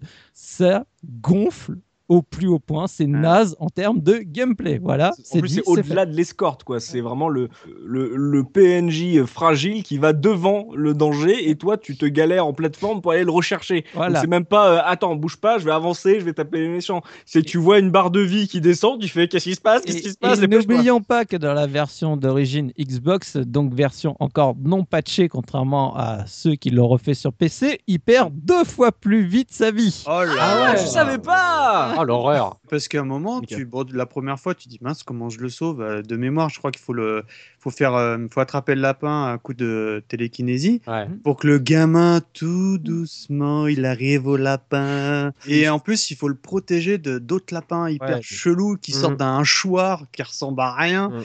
Bon, après le niveau, il est, enfin, il est rigolo. Enfin, euh, visuellement, il y a des Oui, trucs. enfin, moi, mais j'aime bien. on en- mais, euh, il mais faut j'ai enlever la aimé. features de la barre de vie euh, du, du- de l'ennemi, en gros du, de l'allié que tu dois protéger. Ça, c'est Ah, à bannir quoi qu'il arrive. Après, ce que moi, ce- enfin, on en parlait un petit peu, mais moi j'ai beaucoup aimé le coup des vraiment des différents sorts, parce que c'était vraiment le genre de jeu que j'affectionnais à l'époque. hein. Je pense à des psyops, à des, euh, des trucs dans ce genre, dans ce genre-là, mais évidemment infiniment moins bons. Mhm. Et moi, il y a, un, il y a un, un pouvoir que je trouvais mortel, même s'il servait pas à grand chose, c'était la clairvoyance. C'est alors clairvoyance, qu'est-ce que c'est? En gros, ça te permet de voir euh, à travers les yeux des PNJ comment ils te perçoivent. C'est trop marrant ça. Et c'est Voilà, marrant, c'est- mais c'est pas. euh, c'est bête comme chou, ça sert pas à grand chose, mais j'aimais bien. Or, ça de- sert à rien. Ouais. Mais C'est j'ai- juste mais- pour le fun, quand tu y penses, tu fais attends, mais comment il me voit? Et euh, t'as une personne. exactement. euh, j'ai Alors- jamais- je sais pas si Le- on peut l'utiliser. Ah, mais moi, euh, Le laitier, Moi, je- il en bouteille de lait. Ouais, moi, je les ai tous Euh, stalkés, quoi. Genre, euh, même T'as le- la grosse qui de- en, en barre de chocolat, je crois, de mémoire. Ou, euh, Ah, je sais plus, mais enfin bref. Et puis bon, euh, évidemment, tu as tout, toujours tes lunettes de ferronnerie sur le nez, mais représentées par quelque chose, soit un tableau, un gâteau, n'importe quoi. Par exemple, quand tu dois aller sauver la tortue, là, que je trouve culte, là, Monsieur quand, il, quand- quand- Monsieur Petit Pas, quand il se met à causer, c'est formidable. Enfin, ça, on va pas en parler parce que c'est à la fin du jeu. Ça serait un, un- un peu un spoil. Ça c'en est déjà un peu un, mais, mais c'est une des scènes cultes du jeu, je trouve. Et euh, quand tu fais clairvoyance pour voir, enfin, pour voir à travers Ah, lui, pas il, fait ça. il te voit comme un- euh, avec un Comme gâteau un gâteau. Ouais. comme un gâteau. Parce que c'est son plaisir au- à la Et- tortue. Enfin voilà, donc c'est c'est des trucs qui sont pas utiles, qui demandent, qui ont demandé évidemment des ressources un petit peu pour les faire, mais je trouve quand tu tombes dessus, je trouve ça génial. Moi j'adorais aussi, tu sais, dans le, dans le niveau du laitier, regarder à travers les yeux de chaque espion pour voir comment il Mhm. te percevait. En, alors quand tu étais équipé de l'objet pour euh, libérer la zone, si le jardinier fallait un arrosoir et sans, eh ben il te voyait pas pareil. C'est pour ça que c'est Euh, un inventaire avec des objets à récupérer, etc. Voilà. Il, y a, il y a une sorte d'héritage en gros de ces développeurs, euh, enfin de ces vétérans du point and click, avec en gros un platformer qui base pas mal de ses niveaux sur des, en gros des petits énigmes qui sont intégrés à un jeu de plateforme, mais a- tu ressens quand même une sorte d'héritage de point and click avec un inventaire, des objets à récupérer. Ça se demander comment je vais pouvoir euh, me dépatouiller, euh, traverser cet obstacle autrement qu'en tapant les gens. Donc euh, c'est ça qui est assez intéressant, c'est que en gros, il arrive à le jeu arrive à gérer le rythme entre le platformer où tu tabasses les, les petits ennemis qui te foncent dessus, euh, où tu euh, fais de la plateforme, tu montes, tu essaies d'arriver à la fin, d'essayer de récupérer tous les collectibles qu'il y a dans les niveaux pour pouvoir faire progresser tes pouvoirs, et aussi tu essaies d'avancer l'histoire avec en récupérant des objets, genre ah, il faut foutre le feu à cette botte, ce, ce tas de foin pour récupérer tel objet, etc mousquet. voilà pour récupérer mousquet il y a, il y a vraiment des petites énigmes qui rajoutent et qui en fait qui rajoutent de la générosité et de la, de la qualité du Bon, contenu après, elles sont pas faux folles, hein, faut pas non plus. euh, ça va pas très loin mais quand même mais Et mais- heureusement, euh, sincèrement, Ouais, parce que je ouais. pense qu'il serait allé plus loin. Il faut, faut pas oublier que ça reste majoritairement un platformer. Mm. Et un platformer, normalement, t'es pas là justement pour te tirer les cheveux comme dans justement un point and click ou autre sur certaines énigmes dans lequel le joueur n'a pas du tout la même patience. Et heureusement franchement qu'elles vont pas plus loin parce que déjà celles qui sont, j'ai envie de dire, un peu plus retors, on le voit par exemple avec le théâtre. le théâtre voilà Et bah, c'est la... typiquement, quand on en parle, bah, c'est le niveau que tout le monde, euh, en gros, Déteste, euh, ça a saoulé. Donc, Mm. imagine si l'ensemble du jeu avait été avec des mécanismes plus poussés de point and click, où vraiment, en gros, à chaque fois, tu as des énigmes, des machins à résoudre, à jouer sur des mécanismes et compagnie. Je pense que, alors là, pour le coup, euh, le jeu ne serait devenu absolument pas culte et aurait été rangé dans toutes les, euh, les bibliothèques et aurait pris la poussière pendant des années et des années, quoi. Et tu sais, moi, il y a un truc qui me, qui me rend dingue dans ce jeu, mais euh, ça, normalement, c'est censé être un bon côté, mais c'est la collectionnite et Ouais. surtout la- les, les bribes, là, les espèces d'hologrammes qui sont partout dans le jeu. Parce que moi, moi, Ah je, suis oui. le gars, moi je suis le gars qui va ramasser les thermos hein, dans Alan Wake. Donc, euh, Donc là, t'avançais pas sans avoir toutes les bribes. ah, mais je pète un câble parce que je veux surtout qu'il y en a qui avoir. bougent Oui, il y en a qui traversent l'écran, qui remontent, qui descendent. Et moi, je suis avec le ballon et je saute partout pour essayer de les avoir. Et ce jeu, ce jeu est, est très, est hyper généreux en collectionniste, que ce soit les bribes ou Il les, y a du loot hein, dans le jeu. ouais, les flèches d'argent, les cartes psy. euh, les objets, là, euh, les, Oui, les- au trésor. Les Les flèches trésors. enfouies, là, les flèches enfouies, Ouais, là, les où flèches, tu euh, euh, un bâton de, jo- de, de joie presque pour, euh, oui, pour, pour les trouver. ouais. pour les trouver parce que tu as plus d'items, je crois, à enfin, quand tu le trouves. Par contre, c'est c'est long à faire quand même. Eh ouais, mais si vraiment tu veux faire le jeu à 100%, honnêtement, euh, tu peux passer des heures et des heures. Il y, en a partout. De, chaque niveau, à chaque fois que tu rentres dans un niveau, tu vois des items partout à récolter. Et moi, ça me, ça me rend dingue. J'ai envie de tout attraper. Et je Tu veux perds trop péter tous les vases, looping. Toi, Ouais, je casse juste- tout. Quand, quand t'avais pas encore l'aspiratoile, tu voyais les toiles partout, tu disais ah, Ouais. oui, je vais les attraper, je vais les attraper, j'ai pas encore l'aspiratoile. C'est et les bagages ça. émotionnels tu les entends chialer dans le niveau tu fais Ah où est-ce ouais. qu'ils sont et après Ouais. tu es obligé de trouver l'étiquette qui correspond au bagage pour aller ouvrir le bagage donc euh, ça te pousse à fouiller les niveaux et par contre alors après je sais pas si euh, vu que tu parles de ça de collectionniste de looping euh, le fait qu'on puisse revenir dans les précédents niveaux euh, pour les compléter moi je l'ai jamais fait j'ai jamais trouvé l'intérêt de revenir dans un niveau que j'avais déjà euh, bouclé ce qui est dommage en fait c'est que vu que tu débloques des objets il n'y a pas d'intérêt à retourner dans la tête de certaines personnes pour débloquer plus de contenu en fait c'est ça qui est dommage c'est qu'en gros ça au bout d'un moment c'est une ligne droite tu c'est très linéaire alors que tu deviens euh, plus puissant Euh, c'est Ouais, tu peux faire euh, progresser les, en fait, les, les pouvoirs psy. Euh, grâce à ces cartes, que- grâce à tous ces trucs-là, tu peux faire un petit monter. magasin euh, dans le campement qui sert pas à grand chose en fait, qui est là pour vraiment pour certains objets importants, mais euh, en gros c'est- il y a peu d'utilité comme euh, on l'a dit dans le, la partie univers, c'est à, à y retourner pour euh, débloquer des choses quoi. Bah, Il y a, pouvoir- il y a peu d'utilité, mais au moins, y a chaque, euh, presque, chaque truc à collectionner sert à quelque chose. Parce que que ce soit les coffres, au moins, ça te donne un truc sur le, le passé de la personne. Les bribes te permettent d'augmenter en niveau, et donc, en gros, c'est presque ton, ton XP, quoi. ouais. Euh, les, euh, les toiles te servent également, finalement, à faire de l'XP. Et les. Des, fois, euh, des fois, ça te débloque des, des souvenirs, enfin des, des valises et tout. Quoi. C'est ce que j'allais dire, les bagages émotionnels après te débloquent des mini vidéos de mémoire euh, qui sont aussi euh, assez intéressantes à, à regarder, qui te rajoutent un, un petit plus au niveau de l'histoire. Donc euh, mine de rien, ils sont, j'ai envie de dire, assez, euh, assez généreux sur la récompense au niveau de, de ces différents collectionnistes, contrairement un thermos d'Alan Wake où euh, bravo, tu as collectionné des thermos, mais au final ça sert à rien quoi. Mais c'est vrai, c'est intégré dans le gameplay, quoi, dans, dans la progression du joueur.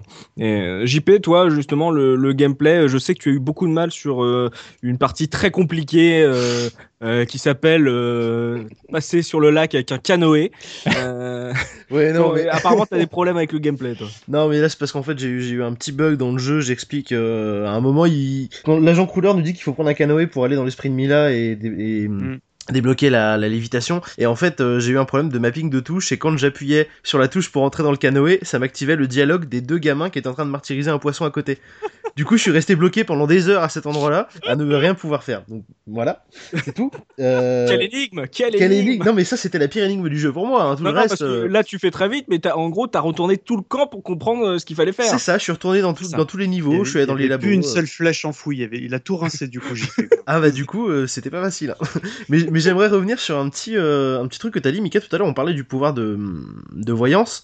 Mhm. Euh, et vous, vous- de clairvoyance, et vous disiez qu'il n'était pas ultra utile, à part pour voir, par exemple, dans le monde du laitier, euh, à quoi on ressemble dans les yeux des autres ennemis. Mais moi, il y a un boss du jeu que je n'ai fait qu'avec le pouvoir de voyance. Lequel Le boss, euh, une fois qu'on a terminé le monde du laitier, on ouvre la maison où t'as la... ouais, mais parce que t'as pas le choix quand t'es dans le noir. Bah oui, bah du coup, le pouvoir est utile. Ah oui, Il Ouais, utile non, ce mais, enfin, il est utile. euh, En même temps, tu le déclenches et après, c'est juste, en gros, t'as changé le point de vue de ta caméra, quoi. Bah certes, mais du méchant. coup, du coup, le pouvoir est utile quand même en soi à cet endroit-là. Certes, mais C'est comme le, c'est comme le pouvoir de, de, pyrokéni- de pyrokinésie, pardon. Au final, on l'utilise quasiment jamais, à part dans le, pour le dernier boss du jeu, pour euh, faire cramer les, les planches autour de lui. Si tu Ah non, les, à grands là. les grands censeurs, c'est la méthode la plus simple pour les défoncer. C'est vrai. Ouais, Moi, j'ai c'est jamais réussi à les tuer, C'est les gros, les gros censeurs euh, qu'il faut vraiment y, y repre- s'y reprendre à plusieurs fois. Ceux Et qui ont des coups de poing. Là. voilà, ceux qui, te, qui arrivent vraiment à te donner au moins un coup de poing quand tu essayes de, de la jouer normale. Avec le, la pyrokinésie, en gros, ils explosent. Moi, je Ah, les ai jamais d'accord. tués, ceux-là, j'arrive pas. Après, le truc qu'on Ok. on, on disait un petit peu en début d'émission, là où j'ai un peu euh, loupé le coche, c'est que euh, à un moment, bah, tu quittes complètement le, le- le camp. Et Mhm. moi, j'ai enchaîné entre guillemets les missions. Et, Mhm. euh, je, et là, je me suis dit, oh mince, en fait, j'ai rien dépensé, de tout ce que j'avais looté et tout. Donc là, bon, à un moment, bon, t'arrives dans une espèce de personnage qui te permet de booster un peu tes compétences par rapport à tout ce que tu avais acquis. D'ailleurs, il te le dit dans le jeu, il te dit, ouais, faut pas que tu gardes tout ça, faut pas. Je sais Oui, plus ce qu'il dit, mais un truc dans cette idée. Ouais, faut pas être radin. Ah ouais, c'est- Et là, je dis, oh mince, looping, qu'est-ce que c'est J'ai oublié d'acheter euh, mes compétences. Tu sais, t'achètes ça euh, au kebab, là, tu vois. Mika, Mika, c'est pas, euh, il appelle pas Maître Sega ou 3615 Il appelle, appelle- il l'appelle moi. C'est vrai. en plus. C'est vrai. et là, et là bah, comme tu l'as signalé, erreur, de, erreur euh, un peu à la Mikado, mais erreur un peu dans, dans le jeu parce qu'il t'incite pas à y retourner. C'est que euh, bah, j'ai voulu retourner au camp, mais t'es arrivé au point de non-retour. Comme Ah tu bah, en même disais. temps, il te l'a spécifié quand même. hein, Il t'a vraiment Ouais, dit, mais j'ai attention. tilté, j'ai tilté ju- juste, à- juste après, quoi, tu vois. Alors, ah, en fait, t'as pas- lu le texte, t'as fait OK, et après, t'as fait Ah merde Il a fait, ah, c'est une référence à Retour vers le Après, futur je- 3, et c'est marrant ça. Après, j'ai continue. après, j'ai appelé looping. Mais, euh, et donc, du coup, j'ai fini le jeu avec une tonne de fric et de, et de cartes que j'ai absolument jamais dépensées. Et c'est et c'est fort dommage, quoi, parce que ça aurait facilité grandement mes échanges envers certains boss, quoi. Ouais, mais tu vois, c'est là où le, le jeu, en fait, on l'a pas dit, mais il est pas spécialement dur. C'est un, Non, je, non. je trouve que c'est un jeu qui est plutôt, co- enfin, qui a un niveau de difficulté plutôt correct, et tu as pu le finir sans, sans forcément faire monter ton XP euh, énormément, quoi. Euh, Ouais, enfin, j'ai un peu ragé sur la fin. Ouais, t'es un peu euh, ragé, mais non, mais il est honnêtement, faisable, il est euh. C'est pas un jeu qui est très difficile, quoi. Oui, oui, non, mais euh, et puis à la, et puis à la fin, quand tu arrives à la partie un peu ardue, justement, le jeu euh, te dé... enfin, euh, au bout d'un moment, le jeu te débloque les avancées de tes pouvoirs euh, automatiquement. Donc même si tu reviens pas, il y a, il y a quand même une montée d'XP et de pouvoir. euh, en gros, tu, tu, tu progresses quand même. Ouais, je trouve de toute façon c'est un jeu qui se base plus sur la, la- enfin, qui est difficile dans sa maniabilité, enfin, à, à exécuter en fait. C'est plus des, des acrobaties à faire, surtout sur la fin, que vraiment avoir euh, énormément de euh, d'énergie et batailler un boss. Tu Ouais, vois, ouais. c'est- pas le délire du jeu. Je pense plus que c'est vraiment euh, sur la fin, c'est vraiment voilà la dextérité à la manette, à, man- à manipuler Raz, tout ce que tu auras appris tout au long de l'aventure, euh, utiliser les pouvoirs, que vraiment faire la bataille. tu vois, t'arrives dernier cœur. Non, c'est pas c'est pas vraiment le, le- le délire du jeu quoi. Mais c'est pas du Dark Souls, hein, clairement. euh, Non.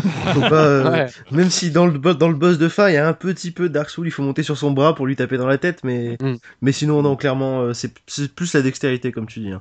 Et puis, plus globalement, je- je- j'éc- j'écoute attentivement ce que vous dites depuis tout à l'heure, et pour certaines critiques, je vous trouve quand même assez sévère. Franchement, j'y avais très très très peu joué, quasiment pas du tout en fait, à l'époque quand je l'ai acheté. Donc euh, les 4 ou 5 jours de marathon que je viens de me faire, euh, c'était quasiment ma seule expérience du jeu.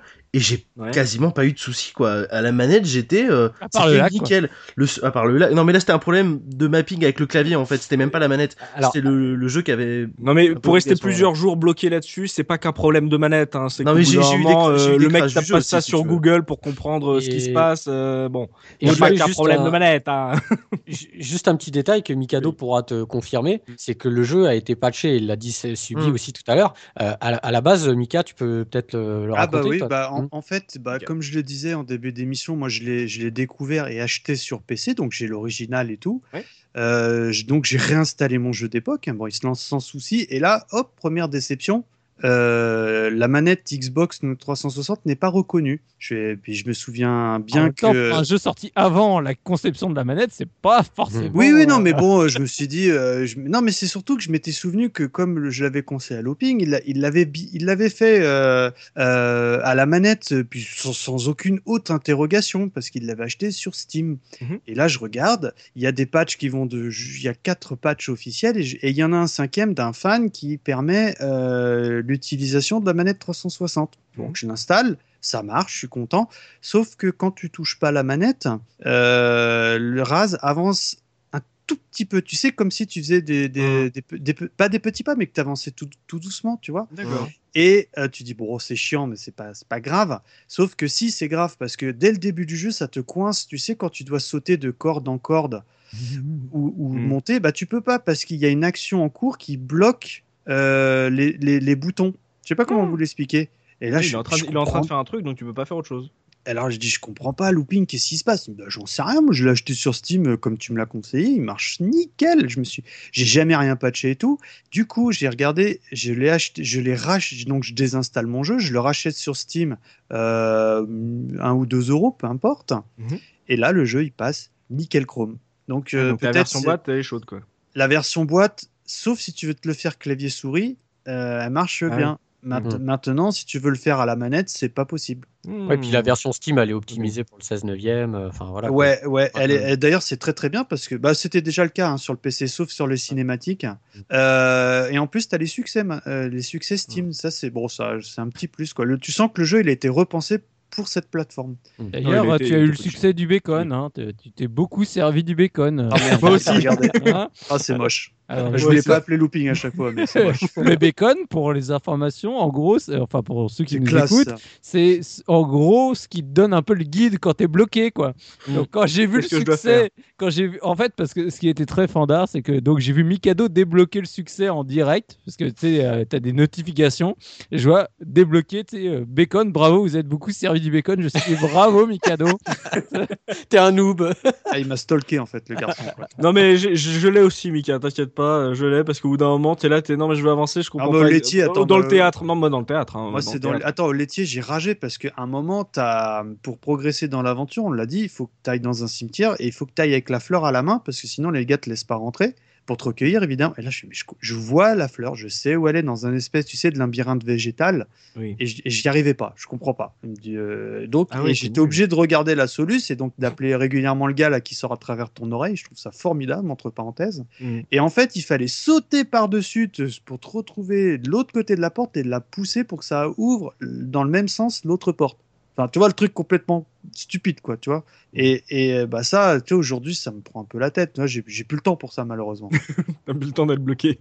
C'est ça. T'as plus le temps d'être arrêté. Mais non, il y a, en gros, comme on a pu le voir, il y a pas mal de différentes couches de gameplay. Il y a vraiment beaucoup de trucs à faire. Il y a du collectif, il y a de la plateforme et tout. Il y a un peu d'énigmes, il y a des boss euh, différents avec euh, différents pouvoirs et qui, voilà, euh, piocher là-dedans. Donc il y a vraiment beaucoup de choses et beaucoup de générosité. Un point maintenant sur l'esthétique du jeu avec looping sur ce Psychonaut. Là, ça passe ou ça casse, je crois. Alors, bah, moi, en, en intro, hein, quand on l'a dit, euh, notre première rencontre, je vous avais dit que je connaissais le jeu et que je l'avais pas fait à l'époque. Ouais. Et euh, bah, je vais être honnête, c'est que moi, euh, quand j'avais vu la- aussi bien La la gueule des jaquette, personnages. voilà, la jaquette ou les screenshots du jeu, je trouvais ça très moche. Donc pour ceux qui connaissent pas euh, les persos ou Raz par exemple, c'est euh, voilà, c'est un petit bonhomme qui a des bras et des jambes toutes fines.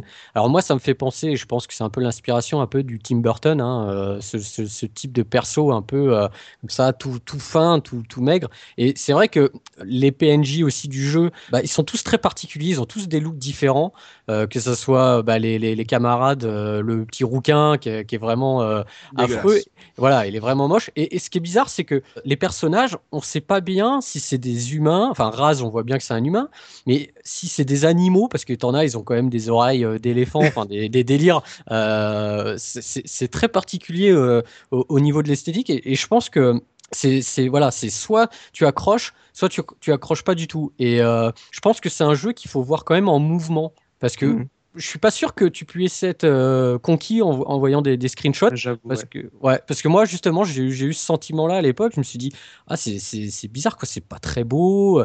Après, c'est une 3, c'est bon, c'est un jeu qui est, qui est fait en 3D. Et c'est pas une 3D qui est bluffante, hein. c'est pas un. Oh c'est pas extraordinaire, je veux dire, c'est un, c'est Même un pour jeu. l'époque, hein, même pour Même pour l'époque, elle, l'époque, est- elle est c'est- pas à tomber, hein, moi je trouve. hein. C'est en fait, il a, il a une, il y a une direction artistique qui est vraiment particulière, qui a avec des, des- beaucoup de couleurs, des, des euh, voilà, des, des, des, des belles choses. Elle et est tout. très forte, la, direc- euh, la Ouais. direction artistique, mais euh, techniquement, le moteur est. Enfin, tout ce qu'il y a de plus normal de l'époque, ni plus ça. ni moins. Quoi. Voilà, c'est ça. Ah non, attendez, en termes d'animation faciale, le fait que Mm. justement il y ait des grands yeux et tout, euh, euh, les personnages ont des expressions en 2005, euh, même si on avait des Final Fantasy XII qui arrivaient sur PS2, euh, en termes de d'esthétisme, c'est un jeu, t'as l'impression de jouer à un jeu Nickelodeon là quand même, en termes de, personnages. Je, ah, je sais pas, moi j'ai pas le même ressenti que toi. Après, par contre, c'est vrai que, eh ben, du fait de cette esthétique, eh ben, tu peux y rejouer aujourd'hui. Mm. Et ça n'a pas du tout vieilli, quoi. Voilà, c'est incroyable ce jeu.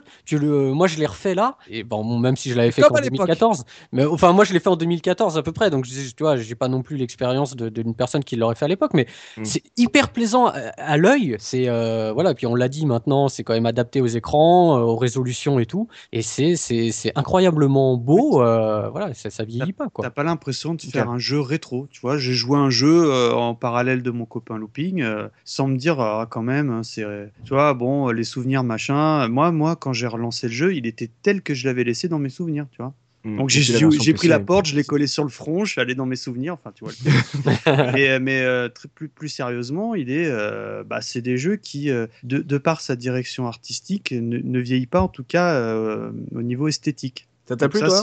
Ah ouais, déjà à l'époque, moi j'étais complètement dans le trip. Moi, Tim Schafer, je suis, enfin, je suis pas un fan absolu, mais bon, Grim Fandango, on lui a déjà accordé son podcast, mais c'est le jeu de ma vie, quoi, tu vois. Donc, euh, euh, Grim, euh, pardon, Psychonaut juste après, je suis Tim Schafer, bon, une, une patte qui a priori me plaît bien.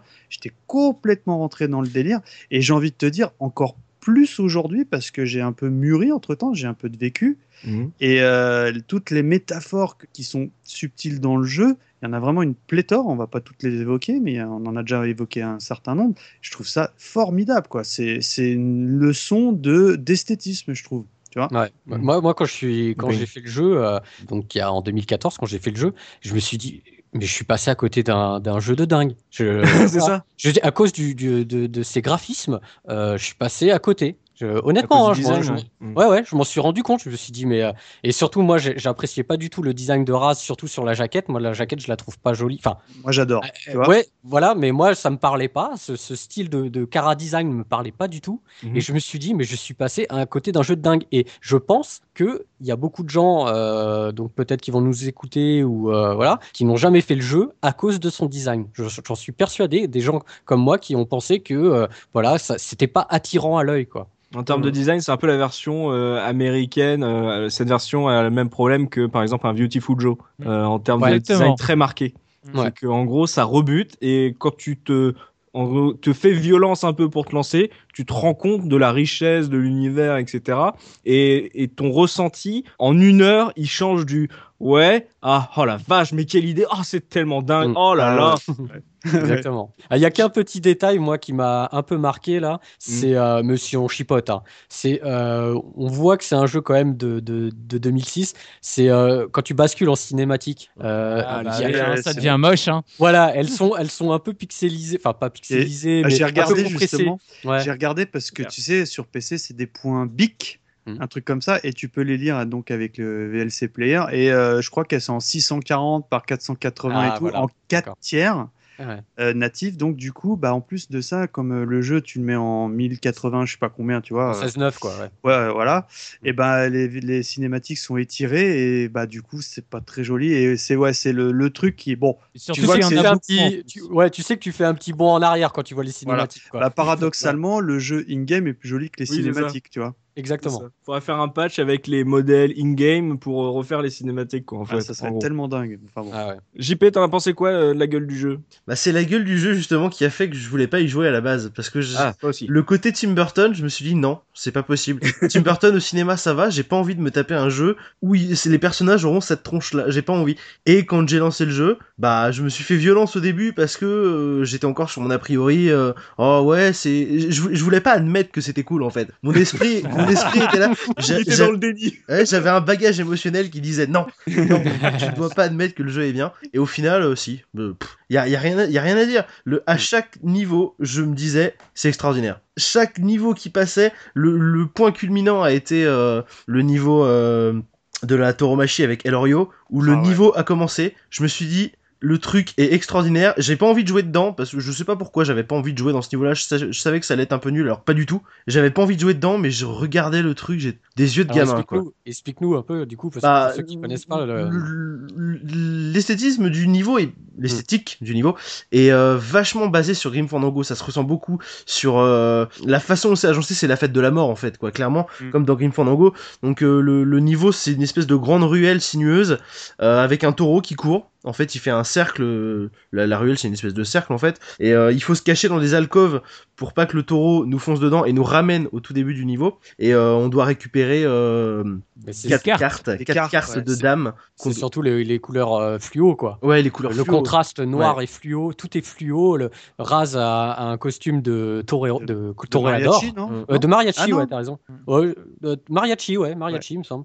Avec des, des donc les, les coutures sont fluo et le, tout le tout le décor est quasiment noir et euh, comme ça il y a un contraste de, de, de couleurs. Mais ces lunettes, elles sont fluo aussi, mais euh, tu sais un, un, euh, avec du vraiment un, un- Looping aime le fluo, vous aurez remarqué. Non, comme mais- c'est comme si tu allais en, en discothèque et tu as, Voilà. le flot qui sort et tout est dents, tes, tes fringues blanches, t'es- tout est flou. Bah, c'est exactement ça. quoi. Tes pellicules. euh, Et aussi, c'est là où tu te tapes l'affiche ou pas quoi. Ah, C'est énorme c'est Tron version mexicain. hein. C'est Tron Ouais, version mexicain, voilà. clairement. Et, et, et- et les PNJ que tu rencontres dans ce niveau, je les trouve bien. Moi. Les C'est des de chiens, Ouais. c'est tous des artistes peintres, tu vois. Mm. Enfin, c'est barré, tu sais. Quand ils- Alors voilà, donc j'ai un concept, les gars. Tu vas être dans un niveau à la Tron où tu vas être habillé en mariachi, tu vas rencontrer des artistes peintres chiens. Je Ouais, signe. Où est-ce que je signe, quoi, tu vois? Et bah c'est ça. Après, le mec, il est dans un asile. Hein. Son, son monde à lui, il est un petit peu, euh, un petit peu troublé aussi à la Alors base. c'est hein. ça qui est un peu bizarre, c'est que t'as la- euh, et ça va être aussi ma question avant de passer à la bande son, c'est que euh, tu parles de l'asile très justement, c'est que à force de visiter les têtes, euh, les esprits des gens, en gros l'asile, au bout d'un moment, tu le prends comme un univers aussi d'esprit, jusqu'à te demander, mais attends, je suis pas, je suis, je suis dans un vrai asile là, oui, oui, oui, c'est Ouais. ça. Parce que vu la gueule de l'asile et le truc côté torturé, tu sais plus trop déjà si t'es dans un rêve ou pas, vu que en gros tu passes ton temps à ce moment-là à changer d'univers, etc. Et que euh, alors que le campement il est très, on va dire, euh, classique euh, dans, Oui, ce, dans ce qu'il ouais. propose, dans ce qu'il propose. Et c'est ça aussi, c'est que vu toute la générosité qu'il y a dans les univers proposés, le- la différence à chaque fois de les propositions, les couleurs, etc. Est-ce que, est-ce que pour vous ça dilue pas un peu l'identité euh, du jeu parce que on dit ouais c'est du Tim Burton, c'est en gros j'ai l'impression que c'est le, le le résumé le plus simple qu'on ait trouvé pour essayer de d'expliquer à peu près à quoi ça ressemble ce Psychonaut parce que il y a plein de trucs différents, Euh, il y a des, y a des trucs beaucoup plus faibles qu'on oublie. Le côté Godzilla, euh, il est vraiment très passable, il est vraiment très en gros très faible par rapport à des univers qui sont beaucoup plus marqués. Pour vous en gros est-ce qu'il n'y a pas justement moi je préfère ces univers à euh, justement le jeu en lui-même et, euh, et, et tel quel. Il y a, est-ce qu'il n'y a pas justement un peu de, de dilution là-dedans en termes de, de propositions Est-ce qu'ils n'ont pas voulu trop en faire Bah, le problème, c'est que Psychonaut, c'est difficile de le décrire, quoi. Honnêtement, parce que chaque, chaque niveau est un, est un univers différent. Mhm. Donc, euh, c'est vrai que bah, on- quand tu le décrives, euh, comment dire, l'esthétique, bah, voilà, tu, tu prends les références de Tim Burton par rapport à l'aspect des personnages. Ouais, c'est ça. Mais, mais, mais comparer, on va, on va le dire en off, on s'est dit à quoi on peut comparer euh, Psychonaut sur un, un jeu qu'on a déjà traité? Et ben hon- honnêtement, on n'a pas su répondre parce que euh, Psychonaut, c'est pour moi en tout cas, je connais aucun jeu qui fait la même chose quoi. Alors moi, si, mais c'est récent, c'est Tearaway. Ah ouais, je l'ai pas fait mais Ah euh, oui, C'est oui. dans un autre concept, mais pour moi, c'est j'ai retrouvé C'est la pas même le saveur. truc où t'as les Teletubbies là, avec le soleil là qui vient de dire bonjour là Si. Sur- Ah, ouais. Comment il me cache mon jeu Ah ouais, c'est clair. non, il est classe comme jeu. J'ai bien Donc aimé. ouais, non mais voilà, c'est c'est un univers qui est vraiment très très riche et au final, quand tu reviens à la fin du jeu, quand tu reviens au monde réel, tu perds un peu justement. euh, en, en gros, c'était tellement en équilibre à chaque fois sur plusieurs univers que c'est difficile de trouver une identité propre à ce Psychonaut. Surtout Carrément. vu, vu, vu l'histoire et euh, ce qui fait que moi j'attends le 2 comme un ouf, c'est que euh, en fait au début, à la fin du jeu, t'as t'as l'impression juste que l'histoire commence quoi. Je pense que les, les, les gens vraiment qui euh, qui ont euh, enfin qui apprécient Psychonaut et qui attendent le 2, bah, c'est forcément les gens qui ont fait le 1 quoi, automatiquement quoi. Parce que faut, faut être vraiment rentré dans cet univers pour comprendre euh, en plus bah, le 1 euh, il te laisse en attente hein, d'une suite quand tu le finis et le enfin, quand tu as fait le 1, tu es vraiment à même de d'être rentré dedans et de comprendre euh, le- le- l'univers quoi. Mais si tu l'as pas fait, je- bon, je sais pas. Après euh, J'aurais- J'aurais juste une remarque justement sur euh, l'esthétique du jeu. Je trouve que Raz, une fois qu'il passe en mode Psychonaut, C'est vrai. euh, il perd 20 points de charisme. Il est- je fait la même remarque. ouais. T'es là, t'es ouais, je suis ça. Mais tu ressembles à rien, mon gars. C'est Justin Bieber après quoi. Et ce qui m'a tué, c'est quand euh, donc à la fin, il a son costume de, de, de psychonaute, quoi. Donc c'est une sorte de, de col roulé. Le truc, il est laid, quoi. Ouais, ouais. Ah, on espère qu'on va le retrouver avec euh, un peu plus de swag euh, sur la suite parce qu'il était vraiment très classe. Et que c'est ça qui est ça, ça qui est marrant, c'est que tu commences le jeu, tu te dis, oh, va falloir m'y faire à Scara Design. Et au bout d'un et au bout d'une heure, t'es t'es tellement dedans que pour toi c'est tellement logique. Et à chaque fois que tu rencontres un nouveau personnage, d'un seul coup ça devient normal quoi. T'es vraiment, euh, ils arrivent à te faire accéder, adhérer à un univers, que ça soit visuel ou euh, conceptuel avec euh, tout ce qui est tout ce qui est de l'écriture et de la, la manière dont ils présentent, euh, on va dire le, le monde des- du psychisme qui est, qui est f- bluffant. En fait, c'est ça le, pour ça que tout le monde, vous avez entendu au début, là, tout le monde a un pote qui lui a dit, hey, essaye ce jeu, essaye ce jeu. C'est que une fois que t'es rentré dedans, tu, comme l'a dit Looping, tu dis, j'ai raté un truc de ouf. C'est un truc de ouf. Ça qui est, ce qui est ça qui est fort avec ce jeu, c'est que on est obligé de convaincre les gens, mais essaye, essaye, s'il te plaît. Essaye, après tu comprendras. Et ça, c'est en gros, euh, voilà, il y a, il y a un ticket d'entrée qui est très, euh, qui est, qui est très relevé sur ce jeu en fait. Euh, avant de passer, euh, avant de passer à la revue de presse, on va justement se faire, euh, on va parler musique, on va parler son avec une petite pause musicale avec JP. Tout à fait. Euh, alors avant de passer par contre à l'OST, euh, on va faire un petit point sur le doublage. Oui. Je, je sais que Mika attendait ce point avec impatience et vous aussi j'espère puisque la VF est quand même de d'excellente qualité dans le jeu. On a des comédiens euh, très très connus qui ont qui ont prêté leur voix. Pêle-mêle on a Christian Pellissier qui est la voix du capitaine Haddock. On a Oh. Xavier Fagnon qui est la voix de Seth Rogen et de Matthew Fox. On a Marc Alphos, Marc Alphos euh, qui est décédé, qui prêtait sa voix à Russell Crowe. Ah on a Donald Regnault évidemment qu'on ne peut pas oublier qui fait la voix de Raz, euh, qui Qui prête fait la voix de Titeuf. Titeuf, bah, j'ai préféré mettre Titeuf de côté parce que c'est pas une référence que j'aime Ah, si, particulièrement, si, mais. moi, je, moi, je valide Titeuf. hein. Ah, bah tu, tu valides ce que tu veux, c'est ta vie. Hein. Euh, on a aussi euh, Claire Guyot, donc on connaît pas trop son nom à cette nana-là, mais c'est quand même euh, la voix de Sarah Michelle Gellar dans Buffy, ou la voix de Winona Ryder, la perfection féminine incarnée, Winona Ryder. On a Squeezie dans la voix de Sacha Nain. Ah, bravo Bravo Mais tu Oh, il sais, fallait le placer. bah, hein. en parlant de Squeezie, si on veut être dans l'actu, il y a aussi euh, Mark Saez hein, qui fait des voix dans le jeu, mais la, Mark Saez, la voix de Ratchet, mais je ne vais pas m'étendre là-dessus. Euh, donc voilà, un doublage vraiment de très très bonne qualité. Et quand je vous parlais tout à l'heure de dans le monde la conspiration du laitier, des citations euh, que, que je Mhm. vous ai données, c'est justement Mark Alphos qui fait la voix de tous ces agents du FBI Ah. et qu'on peut entendre dire des phrases comme je fais de fréquentes pauses pour éviter le syndrome du canal carpien, ce qui est absolument génial. Je cet, cet homme était une voix absolument extraordinaire et ce jeu a une VF de folie. C'est une des meilleures VF que j'ai pu entendre dans un jeu. Elle est extrêmement bien jouée et quand elle est mal jouée, t'as toujours l'impression que c'est volontaire. Surtout au théâtre. Surtout, ah non, mais le, thé- le théâtre, c'est le. Oh, le théâtre.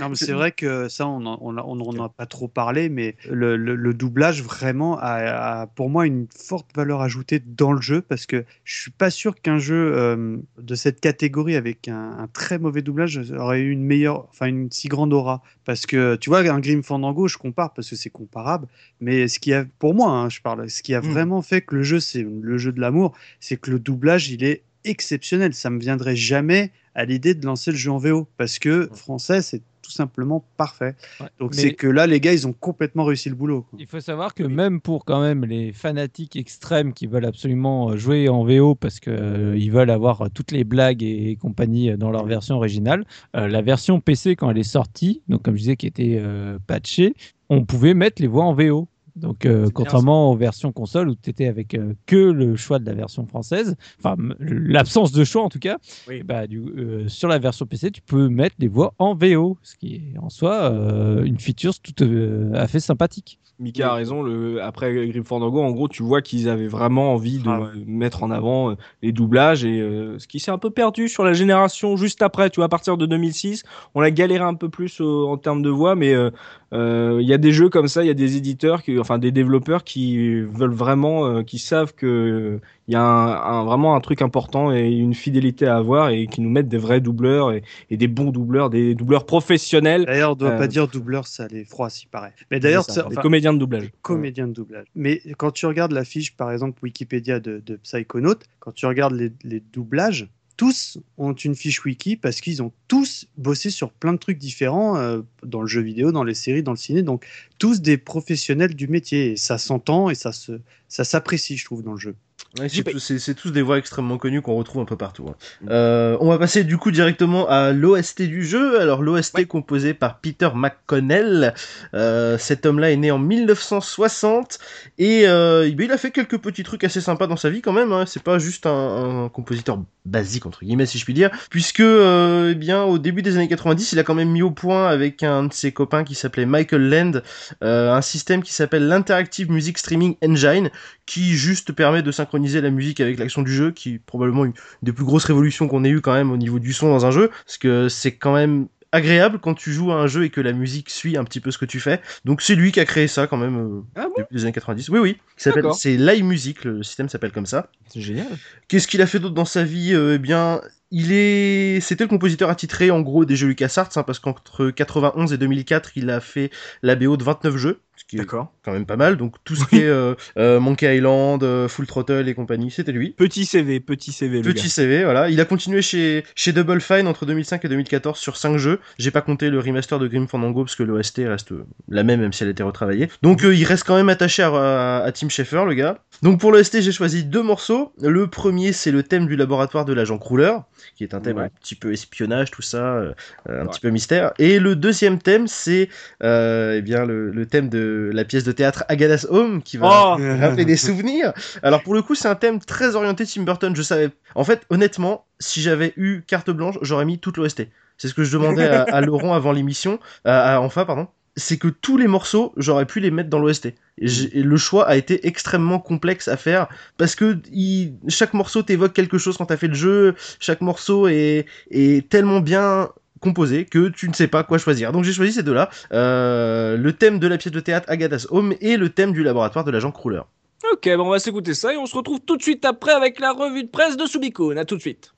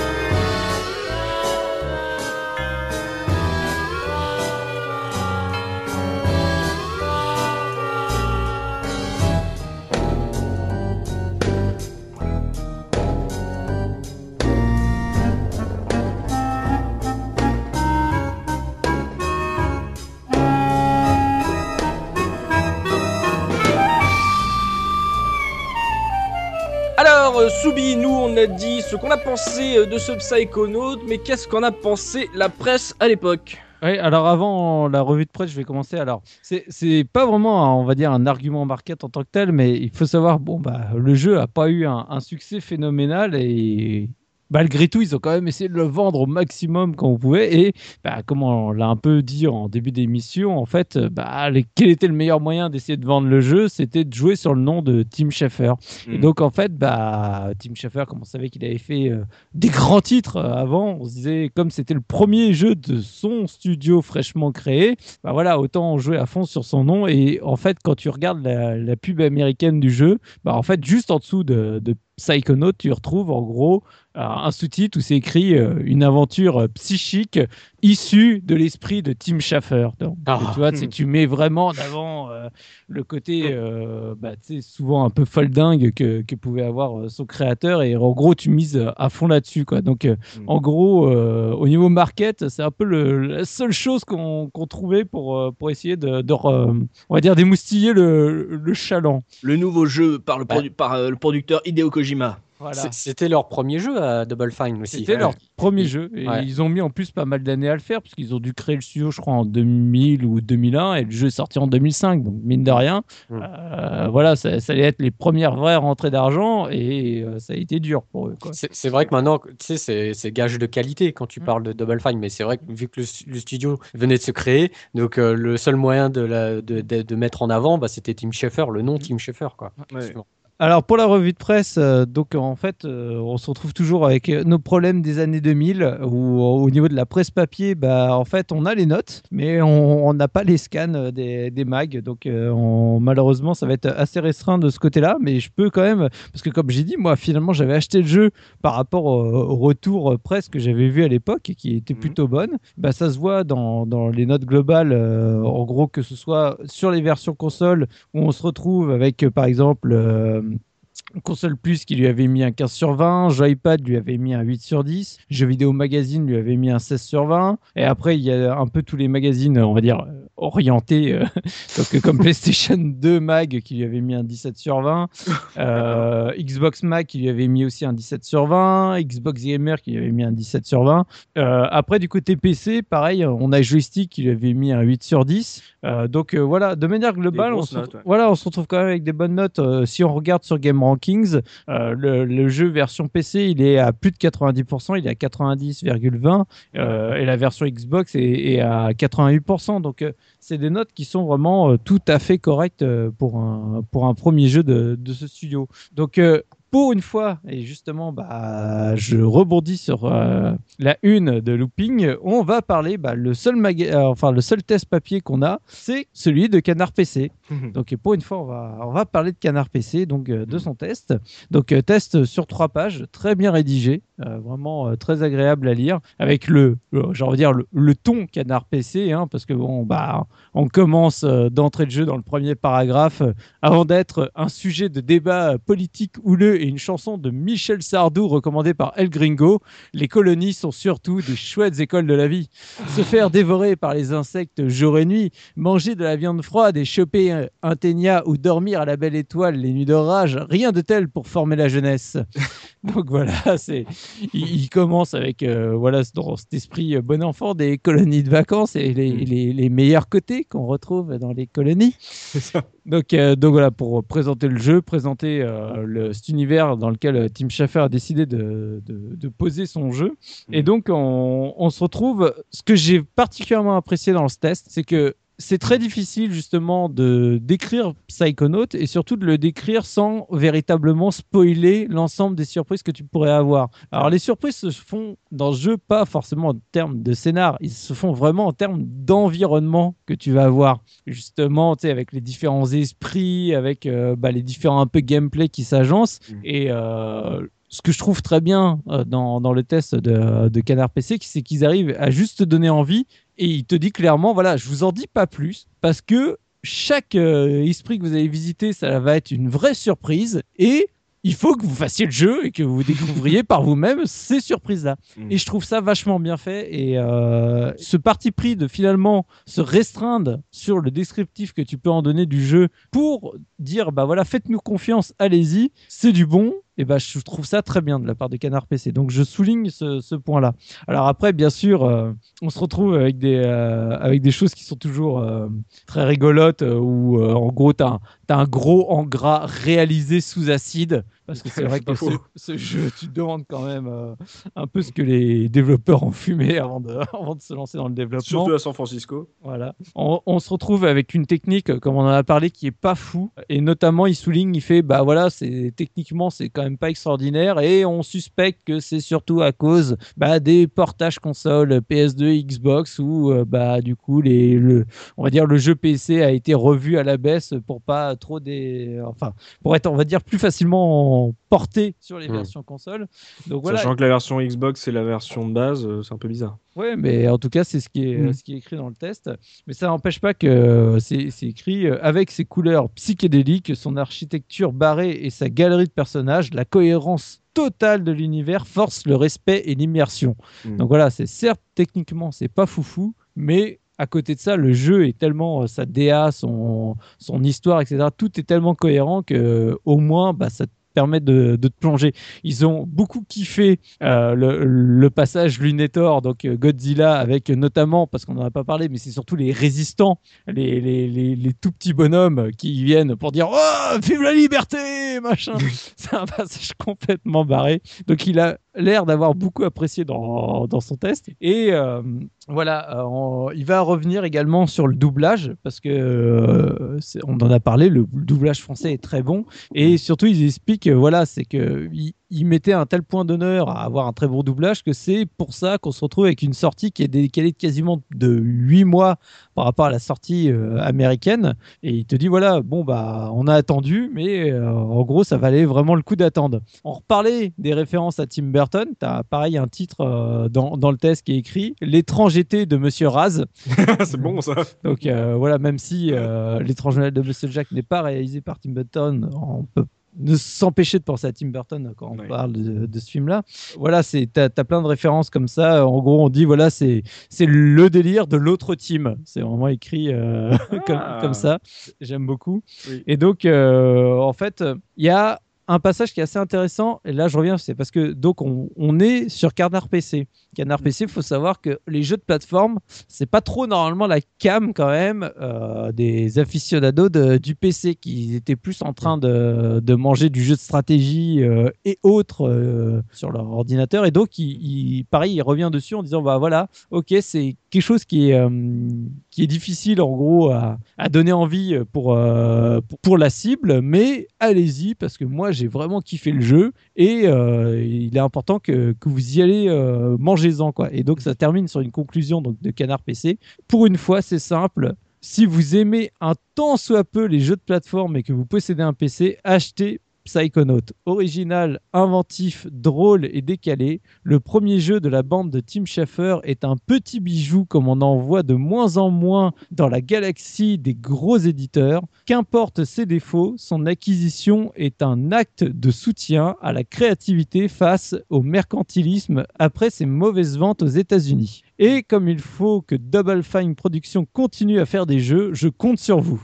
Donc j'aime beaucoup cette conclusion qui, euh, qui dit voilà, euh, limite faites un acte militant, achetez-le, achetez-le quoi qu'il arrive. Donc voilà, un, un- un très bon test de, de Canard PC. Après, bah, on a les tests euh, donc internet. Toujours les, les deux grandes références euh, de notre côté, donc de Gamecult et jeuxvideo.com. Donc chez Gamecult, le jeu a eu, euh, testé par Prodigy, a eu euh, la note de 7 sur 10, donc euh, le traditionnel 7 de, ça. De, de, de Gamecult. Alors, je vais pas revenir en détail parce que le, le test est pour le coup très très complet comme quasi tout le temps, j'ai envie de dire, chez Gamecult. Donc, il va vraiment détailler l'ensemble, que ce soit le scénar, le gameplay dans ses moindres détails. Et c'est là où j'en reviens à ce que je trouve dommage, c'est que il va quasiment te décrire chacun des univers que tu traverses. Et là, pour le coup, je trouve que ça va vraiment trop loin parce que bah, une fois que tu l'as lu, tu as presque plus envie de jouer au jeu parce que tu as un peu tout vu. Même si c'est à chaque fois c'est qu'une phrase, mais en gros, on va t'énumérer quasiment euh, l'ensemble des niveaux que tu vas traverser. Bon, bah, ça, ça gâche un peu l'effet de surprise, euh, notamment à l'époque quand le jeu vient à peine de sortir. Quoi. Donc euh, après, euh, voilà, comme je dis, euh, si vous voulez euh, le test le plus complet sur le jeu, allez-y parce qu'il est vraiment euh, très très bien ficelé. On arrive à la conclusion, donc plus de trois ans de développement qui n'auront pas tout à fait servi à rien puisque Psychonaut, en dépit de ce que semblaient penser les pontes de Microsoft qui se sont décidés à larguer le jeu en 2004, une agréable surprise. Habité par l'esprit et l'humour de Tim Schafer, la première création du studio Double Fine Productions est un jeu de plateforme frais, inventif et tonique. Les bonnes idées abondent, mais les frustrations aussi. Il n'est pas dit que tout le monde se laissera séduire par l'univers délirant de ce qui reste après tout un jeu de saut, de tir et de collecte d'items, quand bien même ces éléments sont enrobés d'une histoire bien ficelée. On se plaint toutefois bien trop souvent du manque d'idées des jeux actuels pour ne pas reconnaître celle de ce drôle de jeu au niveau biscornu qui se moque parfois de lui-même et des conventions du genre, mais parvient constamment à garder l'équilibre. Dommage que l'aventure soit un peu courte. Donc j'ai- j'aime bien cette conclusion parce que je trouve qu'elle résume aussi pas mal ce qu'on ce qu'on a dit, même si dans certains traits de la conclusion, je peux le trouver euh, un peu dur, mais euh, assez représentatif du jeu. Donc euh, les plus de Gamecult, c'est la touche Tim Schafer, richesse visuelle et variété du, euh, du gameplay, dialogue et personnages attachants, scénario bien structuré et les petites trouvailles et la personnalité. Donc euh, personnalité, je suppose, de chacun des, des personnages. Les moins trop courts, caméra parfois perfective, certains passages fastidieux. Je vous laisserai euh, mettre votre niveau préféré euh, pour chacun aucune rejouabilité et le fond reste classique. Donc voilà. On- euh, donc comme je disais, une note de 7 sur 10 du côté de, de Gamecult. Et pour terminer, donc pareil, jeuxvideo.com, je ne vais pas rentrer dans le détail puisque c'est un test de tout ce qu'il y a de plus standard chez jeuxvideo.com. Il se retrouve donc avec euh, la note de euh, 17 sur 20.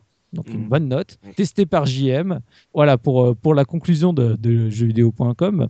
Grâce à son scénario, à son esthétisme et à sa bande son, Psychonaut n'éprouve aucune peine à nous captiver dès les premiers instants de jeu. Si l'on découvrira par la suite ces deux petites failles, sa durée de vie et sa jouabilité parfois agaçante, on reste en présence d'un très bon titre de plateforme s'adressant à tous les amateurs du genre, notamment à ceux qui apprécient les univers marginaux. Donc voilà, on se retrouve euh, encore une fois avec une conclusion que je trouve très sympathique et comme je disais, c'est ce qui m'avait finalement euh, convaincu de me lancer dans le jeu parce que de même, parce que je ne l'ai pas abordé dans la partie esthétisme, mais moi l'esthétique du jeu ne m'avait pas fait vibrer en tout cas quand j'avais vu les images et c'est vraiment quand j'ai vu les tests que je me suis dit bon faut que je passe outre et, et que j'aille voir dedans le seul point que je voulais souligner dans le Ouais. test de jeuxvideo.com plusieurs fois ça a été cité donc la faible durée de vie moi personnellement je trouve que la durée de vie du jeu est plus que très honorable Pareil. elle, elle est tout à fait cohérente par rapport à un, à un jeu de plateforme. Dans le test de Canard PC, il précise bien qu'en gros, il a mis 14 heures pour terminer le jeu, en, pas en speedant, mais en même temps pas en faisant toute la collectionniste qu'il y a autour. Et C'est je bien, pense moi je trouve que ça suffit largement. Ouais, hein. et je trouve que ce- ce- cette estimation de durée de vie est à peu près réaliste. hein. Je pense que n'importe quelle personne qui fait le jeu comme ça sans se prendre la tête euh, arrive aux alentours des, des 14 heures. Le point qui m'a fait tiquer, c'est dans le test de jeuxvideo.com où on te dit qu'en gros le jeu, il a une durée de vie de moins de 10 heures. Alors je sais pas comment il a fait le jeu, mais je pense que la première fois que tu fais le jeu, si tu le fais en moins de 10 heures, c'est que tu l'as vraiment rushé comme un sagouin. Donc euh, j'ai clairement. j'ai trouvé ça vraiment surprenant parce que le jeu, contrairement à ce qu'on peut penser, est vraiment euh, relativement généreux. hein. Sa durée de vie est tout à fait correcte. Mm. Donc voilà. Euh, c'est c'est un point qui m'a semblé vraiment bizarre dans le test de jeuxvideo.com. C'est parce Mais qu'il a- JM est- un PGM. Hein. Ouais, c'est parce qu'il a réussi le cirque de viande en one try. Nous, on a mis 15 heures à le faire, mais lui, euh, Peut-être, pas de mais... problème. Donc voilà, pour la revue de presse. Et ben ouais, un jeu qui est noté euh, super bien partout et pourtant, euh, à part toi, on a tous dû attendre qu'on nous le conseille fortement pour l'acheter, alors que euh, en 2006, euh, c'était visiblement euh, un jeu à avoir. euh, Mhm. Alors qu'en en plus, on est en fin de génération, donc c'était euh, un, jeu t'a invité qui- à faire un acte militant en plus. C'est hein. ça en plus, tu disais oui, attends, voilà, euh, faut, faut tenter et tout. Euh, T'as envie de donner à manger encore à ta console qui est bien vieille maintenant, euh, et pourtant on a dû attendre, euh, enfin on a dû attendre que quelqu'un nous dise, Va- non mais vraiment fais-le quoi. Donc euh, c'est c'est très particulier ce jeu là-dessus, et on a eu tous à peu près le même regard en plus sur euh, l'esthétique du jeu, donc euh, ouais, on s'est un peu tous, on a eu un peu tous le, le même ressenti, et quand tu vois les, les revues, la revue de presse, en gros, euh, on a vraiment eu du mal quoi là-dessus. Euh, maintenant, après la revue de presse, on va passer aux anecdotes euh, du papa looping, histoire de voir si on a oublié des choses sur un jeu qui est très très riche. Donc j'imagine que oui. Alors, bah, au niveau des anecdotes, déjà, euh, il faut savoir qu'au départ, euh, Raz avait un cara design complètement différent euh, sur les, les pilotes du jeu, en fait. Euh, d- Il devait s'appeler D'Artagnan. Donc, euh, Ça son- l'aurait pas fait. bah, son petit son petit pseudo ça aurait été Dart et euh, le souci qui s'est passé c'est que alors il était il, a- il était pareil il était petit etc il avait un bonnet et comme un bonnet de lutin vous savez très long un bonnet qui est très long et euh, apparemment ils se sont ils se sont dit que ils, sont- ils se sont rendu compte que ça allait poser des gros problèmes d'animation parce que forcément le bonnet en mouvement tu vois il a, il doit Mhm. onduler etc donc ils se sont dit bon non ça ça va pas être possible et un autre point, en fait, ils se sont dit que, en vue de, quand tu vois le personnage de derrière, le fait qu'il y a un- une sorte de, de, de, bah, de, de bonnet comme ça qui est en longueur, ils, ils auraient pensé que les gens auraient pu croire que c'était une queue de cheval et qu'ils auraient, ils auraient pensé que le personnage était une fille. Donc euh, ils ont préféré euh, abandonner ce, cette Ou un idée cosplay de Link, quoi. Ouais, voilà, mais encore plus euh, un, vraiment un bonnet beaucoup plus long hein, qui va jusque derrière avec un petit pompon, tu vois. Comme un bonnet de nuit, quoi. Voilà, ouais, exactement. Et, euh, et on peut trouver, hein, euh, les croquis existent, il y a même le, le personnage est modélisé. Et d'ailleurs, euh, à la fin du jeu, euh, c'est-à-dire à la cinématique de fin, Mhm. et ben, on aperçoit euh, derrière, euh, il y a une sorte de, euh, dans le camp de vacances justement, il y a une petite euh, baraque, vous savez, les, les petites maisonnettes où on va aux toilettes, Oui, vous oui, voyez oui, le genre. Oui. Et ben, on voit le personnage qui, a la, qui, a, qui est à la porte, enfin la porte est entrouverte et on voit le personnage qui sort sa tête. Oh, c'est mignon C'est- comme ça. C'est énorme ça. Et- donc on peut, ouais, il faut le voir très rapidement. C'est, et mais il y a des gens qui ont fait des screens et on peut voir donc. euh, je l'ai loupé. c'est- moi. Ouais. Bah, il faut le savoir hein, euh, parce que bon, tu, si tu sais pas, les- tu connais pas l'existence de ce personnage, bon, tu. Oui, le- oui, vu la, vu tronche de- des autres euh, enfants, tu peux vite te Oui, dire ils se confondent un- dans la masse. Je viens de faire une recherche Google, ça tranche vraiment avec le design de, de Raz euh, final. Ouais. C'est- C'est fou, ça a rien à voir quoi. On dirait un petit lutin en fait, Ouais. euh, plutôt euh, d'Art, euh, d'Artagnan. Donc voilà. Et euh, donc euh, autre euh, petite anecdote justement sur le physique, euh, Raz est un des seuls personnages du jeu qui a cinq doigts. Euh, la plupart des autres en ont quatre, mais même les humains. Et euh, le seul personnage qui a cinq doigts, c'est son père. J'ai jamais Ouais. remarqué. Ben moi non plus. donc voilà, donc vous regarderez, euh, par exemple, euh, Sacha ou Mila, ils ont quatre doigts. Voilà. Hmm. Une petite particularité, peut-être, je sais pas pourquoi, mais en tout cas voilà. Euh, autre anecdote, euh, donc euh, bah moi j'avais fait il y a, il y a quelques années, peut-être peut-être un, un ou deux ans après après Psychonaut, j'avais fait Alice Madness Returns et et un moment American dans le, McGee. Voilà, un, un moment dans le dans le jeu, tu il y a une sorte de passage secret, une grotte, et donc tu trouves euh, le squelette de Raz assis sur un- un- une sorte de trône, une chaise quoi. euh, euh, donc tu vois Raz avec ses lunettes sur la tête, mais en squelette. Alors moi, ce qui me fait marrer, c'est que en gros, le coup du trône et tout, moi, ça me fait penser à Conquer. Oui. Et, le, et Conquer me fait penser, enfin, et Psychonaut en termes de jeu me fait penser à Conquer. C'est vrai. Donc un jour, il faudra me faire un crossover. En plus, vu que les deux devaient être des jeux Xbox, faudra me faire un crossover Conquer versus Rasputin. Ouais, ça, ça Voilà, ça, ça, je le place. Je le place. Vu que on prépare un podcast Psychonauts, il y a un 2 qui est annoncé. Je le place. On verra ce que ça donne. Voilà, je, je jette l'idée. Vous Je pose ça là. C'est ça, je pose Et ça en là. plus, le Raz, il est exactement dans la position euh, de la jaquette du jeu. Non, il est assis. Il est assis. Ouais, mais euh, la position de ses mains, tu sais. euh, Oui, c'est vrai, oui, il a, il a, mm. oui, il a les mains écartées comme ça en avant. Alors bon, euh, ce que j'ai pu comprendre, c'était euh, un clin d'œil en fait de l'équipe euh, de développement de, de Alice en fait. Euh, bon, je pense qu'ils, euh, voilà, euh, ils ont, ils ont vraiment kiffé Psychonauts et ils ont intégré ces petites, euh, ces petites Easter eggs quoi. Mm. Donc voilà. Alors autre anecdote, euh, on peut trouver sur euh, YouTube, donc sur la chaîne de Double Fine Productions. Ils ont une chaîne YouTube où ils mettent euh, des vidéos, des, des annonces comme Psychonauts 2 par exemple. Avec euh, Voilà. développeurs. ouais. C'est ça. Et ils ont un concept d'émission qui est très sympa. Euh, c'est Tim Schafer qui participe euh, quasiment à toutes ces, à toutes ces vidéos-là. C'est qu'ils font venir euh, des développeurs de jeux d'époque. Par exemple, il y a un épisode avec Rayman euh, 3, je crois, ou je sais plus. Avec... Deux. Il a fait deux, ouais. Avec Michel Et- Ancel. Voilà, avec Michel Ancel. Et en fait, il joue au jeu et il parle du jeu, quoi. Pendant... C'est une sorte de ce qu'on a maintenant sur les DVD commentés, quoi. ce, ce genre de choses, quoi. Voilà. Et il y a une vidéo qui est super intéressante, donc qui Ah ouais. concerne Psy- Psychonauts, où euh, donc tu as Tim Schafer, tu as l'équipe de développement euh, d'époque, alors peut-être pas au complet, mais une part, disons qu'il y a les, les graphistes, enfin voilà, il y a une partie de, de, de, de l'équipe. Qui bosse Et encore euh, euh, voilà, ouais, sûrement, parce qu'il y a peut-être qu'ils sont partis fâchés depuis. Mm. Oui, c'est certain Et, ça a été compliqué. oui. Ah d'accord. Et donc tu as un mec qui est là, qui est un speedrunner du jeu euh, et qui euh, en direct devant eux leur montre. euh, alors il fait un, on peut pas dire vraiment un speedrun. Il leur montre les glitches, les bugs. il dé- déglingue le jeu, quoi. Voilà, c'est ça. Devant eux, il leur montre toutes les failles du jeu, tout ce qu'on peut faire, et c'est c'est hallucinant. Le seul le seul problème, c'est pour moi, par exemple, qui qui ne comprend pas du tout l'anglais, c'est que c'est entièrement en anglais, c'est même pas sous-titré, et j'aimerais tellement entendre les, les commentaires des mecs quand ils les voient, quand ils pètent le jeu devant eux, quoi.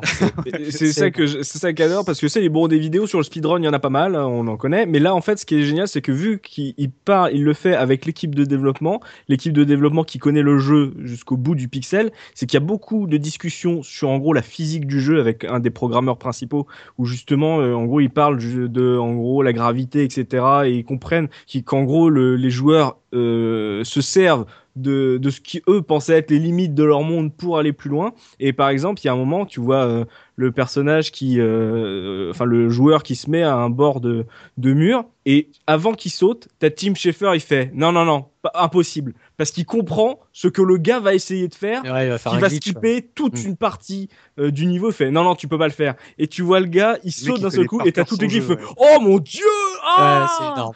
Et à un moment, il- un, un moment, moi, enfin cette vidéo, on- je pense qu'on la mettra dans le billet parce que c'est vraiment à regarder. Il y a un truc, moi j'ai trouvé hallucinant, c'est déjà le mec, il, enfin, il y a, bon, apparemment ça doit être un glitch connu, moi je savais pas, mais avec le- l'espèce de, de ballon, tu peux grimper au ciel, tu vois, avec en faisant une, toute une combinaison, en spammant, je sais pas quoi, tu vois. quel- Le mec joue à la bouton. manette et au clavier au en même temps. Ah, Il joue les deux en même temps. Il, Donc, a- il c'est un spam le truc, quoi. quoi. Ah, il spam. Il... C'est un il- poulpe.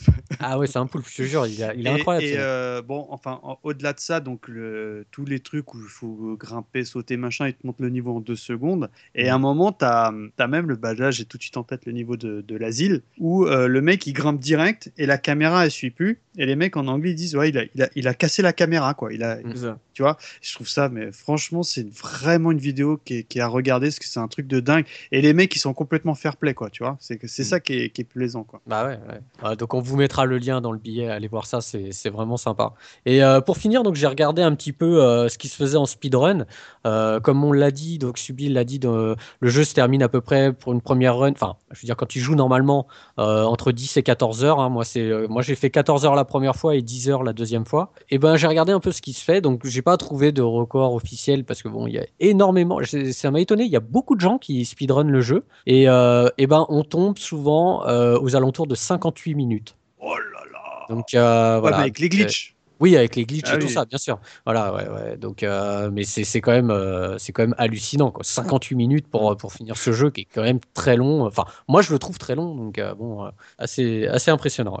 Ouais, non, mais il y a plein de trucs à regarder. Ouais, on- comme on dit, on va mettre la, la, la vidéo de ça euh, sur le sur le billet. Donc regardez sur la case retro.fr et vraiment, c'est vrai. Quand vous connaissez le jeu, c'est mieux d'avoir fait le jeu Ah euh, pour comprendre, etc. Mais c'est vraiment un grand moment de voir les speedrunners et l'équipe de développement. C'est vraiment des trucs assez riches et, et très intéressants. Un truc que t'as pas dit aussi, c'est que comme je l'avais laissé entendre, c'est que le jeu était prévu à la base comme étant une exclusivité Xbox. Et quand Ouais. euh, à la tête euh, de chez Microsoft, de l'équipe de Xbox, le l'ancien patron s'est barré, les, les nouveaux ont dit, en gros, ont voulu arrêter le développement parce que euh, ils ont dit que Double Fine c'était euh, euh, trop flou et trop cher, et trop trop, trop cher et, et trop en retard, Ah ouais. et, et que les mecs à Double Fine ont dit oui oui c'est ça. Mais en gros, ils, ils, ils- ils se sont retrouvés piégés par le- l'ampleur de ce qu'ils avaient envie de faire. Et euh, on a failli ne Oh. pas voir ce jeu.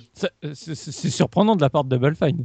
Ouais, c'est ça. En gros, ils, sont- ils, ont, ils ont expliqué que le game design, le design document, il ne faisait que grossir. Et, Ouais. qu'ils ont, et, que, et, et le niveau du théâtre, euh, celui que j'adore, en gros, c'est un des premiers niveaux qu'ils ont fabriqué. Ce qui explique pas mal de choses. Ah voilà. oui. Donc, euh, 58 minutes pour finir le jeu. ça- voilà, record à Il y battre. a du respect. hein, il y a du y, a, respect. il y a du gros respect. Euh, on va pouvoir parler euh, pognon maintenant avec euh, Mikado Twix qui va nous dire euh, bah, si ça coûte cher euh, de se refaire euh, Psychonauts aujourd'hui ou pas. Et bah déjà, faut savoir que dans mes recherches, j'étais assez étonné parce que j'ai pas trouvé des milliards de pièces différentes. J'aurais- cru, tu vois, que le jeu, euh, bah, qu'il y avait beaucoup d'occasions ou quoi. Ouais. Et bah pas trop. Donc euh, je vais vous demander. Donc évidemment, je me suis concentré sur. euh, En même temps, c'est pas très surprenant. Il y a quasiment personne qui l'a acheté. Donc, euh, pour pouvoir Ouais. le revendre, il faut l'avoir Eh acheté ben, au départ. Et ben donc, je me suis concentré, on va dire, sur les quatre supports qui existent, à savoir PC, PS2, Xbox et Steam, parce que je trouve c'est important de le dire. Donc, honnêtement, au Steam, moi, je l'ai trouvé moins de 2 euros, je l'ai dit tout à l'heure. Mais sinon, en ligne, il est une dizaine d'euros. Je trouve que c'est quand même assez cher pour du démat. Et euh, bah, je vais m'adresser à Subikun pour une fois, pour une version PS2. Combien tu Oh. penses que le jeu cote Rien. C'est une version nulle. Eh ben, tu as tout à fait raison parce qu'il faut savoir que en moyenne, je l'ai trouvé. Alors, il y a tous les prix, mais en gros, euh, autour d'une dizaine d'euros, tu peux le trouver. Mais ben, je sais pas, je l'ai jamais essayé cette version, donc euh, je sais pas si c'est la version de la honte comme euh, toutes les portages PS2. J'en j'en sais rien, j'y ai jamais joué, donc j'ai pas d'avis. Mais en gros, tu pourras le trouver au minimum 5 euros. Mais je crois que le gars a perdu la notice et ça peut aller jusqu'à 15 euros. Alors, il n'y a, euh, a pas de photo, mais la- l'annonce est précisé qu'il est neuf. Je l'ai trouvé à 12 euros neuf. J'ai pas trop compris parce que euh, neuf, oui, neuf quoi J'y ai joué une fois, il est neuf, ou tu vois, il est neuf d'occasion. Je- J'en sais rien. Il n'y a aucune info. Sur PC, donc la version que je possède, eh ben pareil, on est autour de. Le plus cher que j'ai trouvé, c'était 12,50 euros. Donc voilà, Ouais, entre 6 et 12 euros. Comme je l'ai dit, je la déconseille fortement, sauf si vous aimez le clavier souris. Il faut Mm. vraiment faire la version Steam, hein, j'insiste, euh, parce que bah, bah, par rapport à tout ce que j'ai dit avant. Mm. Et sur Xbox, qui euh, apparemment est la version console euh, qui va bien. Vrai. Bah, Je il est trouvé- pas sorti sur GameCube, donc oui. Oui, j'étais étonné d'ailleurs, je ne sais pas pourquoi. C'était, ça aurait complètement été sur cette console, je, je sais pas. Bref. Et bah voilà, pareil, autour d'une dizaine d'euros. Euh, Je l'ai vu à 11 euros, entre parenthèses 9. J'ai mis ça parce que pareil, euh, ça te met 9, mais sans aucune info. Et je me suis dit, je vais quand même vous faire plaisir. Euh, Là, ça sera pour mon collègue Looping. Un petit prix de l'escroc sur une version Xbox, qui est Neuf entre parenthèses sous blister cette fois-ci. Bah, je sais pas, euh, 20 25 euros. Et ben non, je l'ai trouvé à 50 euros. Oh, ça reste raisonnable quand même. Euh, Ouais, non, pas du tout. même. Alors là, mais pas du tout, parce que euh, j'ai, euh, bon, après, t'as as des gars qui tentent, hein, on l'a déjà dit, hein, sur une PS2, il y a une version à 40 euros et tout. alors qu'il est pas du tout neuf, tu vois. Enfin, donc honnêtement, pour euh, synthétiser l'ensemble, euh, aujourd'hui vous le trouverez à 10 euros grand grand max, quoi. Après, achetez-le sur Xbox si vous voulez sur une console ou sur euh, version Steam à 1 dollar ou 1 euro, quoi. Mais Et tu il, vois, sort, ce- cette- il sort cette année euh, sur PS4. Ah oui, alors Ah. oui, alors j'ai creusé. C'est un, c'est un portage de la version PS2. Oh mais Donc Voilà. euh, non, à pas à Oh. faire, non du tout. Ah non, non, non, pas. non. Non, c'est pour ça que je l'avais, je l'avais Quelle pas, erreur. Oui. Il faut pas. C'est un bête portage de la PS2. C'est même pas un portage de la version PC. hein. Et tu vois, ce jeu, je me Oui. demande toujours si ça va être un jeu qui plus tard va coter ou pas. Parce que bon, il a quand même au niveau, euh, on va dire, euh, connaisseur, ouais, aura, il a quand même vraiment une aura. Et il y a de plus en plus de joueurs, je pense, qui s'intéressent à ce jeu-là parce que c'est un très bon jeu. Mais voilà, il a, il a, il a vraiment bidé en termes de vente. Donc il y a peu d'exemplaires Ouais, disponibles. mais je- justement, j'aurais pensé qu'il coterait largement plus que ça. c'est ce que je te dis, c'est je me demande s'il finira par côté un jour. Tu sais, ça se trouve, euh, je sais pas encore, peut-être dans, dans une dizaine d'années, d'un coup, euh, tout le monde se dira ah bah finalement euh, Psychonaut maintenant il faut l'avoir absolument dans ta collection parce que c'est l'incontournable euh, euh, du moment. Et alors, à ce moment-là, les prix vont exploser parce que plus personne euh, n'arrivera à le trouver. Je je sais pas, je me pose la question. Bah, comme, les versions euh, physiques, comme les versions physiques sont particulièrement buggées ou en gros Ouais. mal polichées, et que la version PS2 en plus c'est un portage, euh, alors que l'équipe principale a dû, a dû repatcher le jeu, j'ai l'impression qu'en gros euh, tu conseilles que la version Steam et donc du coup le jeu il, il garde le même prix quoi. Après, je Euh, la crois que version Xbox, c'est ouais, très elle- très bien. hein. ouais, Ah ouais. Il me Ouais. semble de mémoire que tu pouvais. Après, je sais les souvenirs, hein, mais que tu pouvais qu'il était sur le, le magasin en ligne de, de Xbox 360, donc tu pouvais jouer à cette version. J'ai pas testé, donc je me Parce que- souviens plus. La version Xbox, à part la, la difficulté, comme je disais, la finale, euh, Mm. la version est vraiment nickel. hein. Il n'y a rien à, rien à dire. hein. Le jeu est beau, le jeu est propre, le jeu est fluide. euh, enfin, voilà, c'est une très très belle version. Ah bah jetez-vous dessus alors du coup. Mm, Ouais, c'est la version qu'il faudra conseiller en version dure quoi. Voilà. Ou sinon bah Steam parce que la- le patch et tout le. Après, euh, la boîte, le moi je l'ai. est Enfin petit. bon, le- la notice, tout ça, c'est, elle est très jolie. hein. Je suis très content d'avoir mon exemplaire, mais pour la Madeleine de Pouce, mais malheureusement, j'étais obligé de le racheter, donc c'est un peu bête. Mm. Et surtout pour un jeu qu'on a vu à la revue de presse qui a été extrêmement bien noté et qui devient de plus en plus culte au fil des années parce que on arrive à convaincre les gens de de- d'y jouer et qu'à chaque fois qu'on qu'on arrive à mettre quelqu'un dessus, et ben il devient fan du jeu et, puis il va essayer de, de le partager à d'autres. euh, ce qui fait que en gros c'est un peu, on va dire, inespéré qu'il soit à des prix si faibles encore aujourd'hui. Donc euh, jetez-vous dessus si vous voyez sur Xbox, ne vous posez même pas la question, vous le prenez. Voilà, vous l'achetez et comme ça c'est sûr. Et puis comme on l'a dit, la version Steam, elle est très propre, elle est très bonne, elle est bien optimisée et puis on aura l'occasion d'en reparler quand elle sortira sur PS4 pour voir, euh, pour confirmer s'il faut l'éviter ou pas, puisque justement en plus ils, ils ont ressorti Day of the Tentacle qui est une version qui pue la classe, donc du coup euh, c'est un peu bizarre qu'ils ressortent une version du pauvre pour Psychonauts.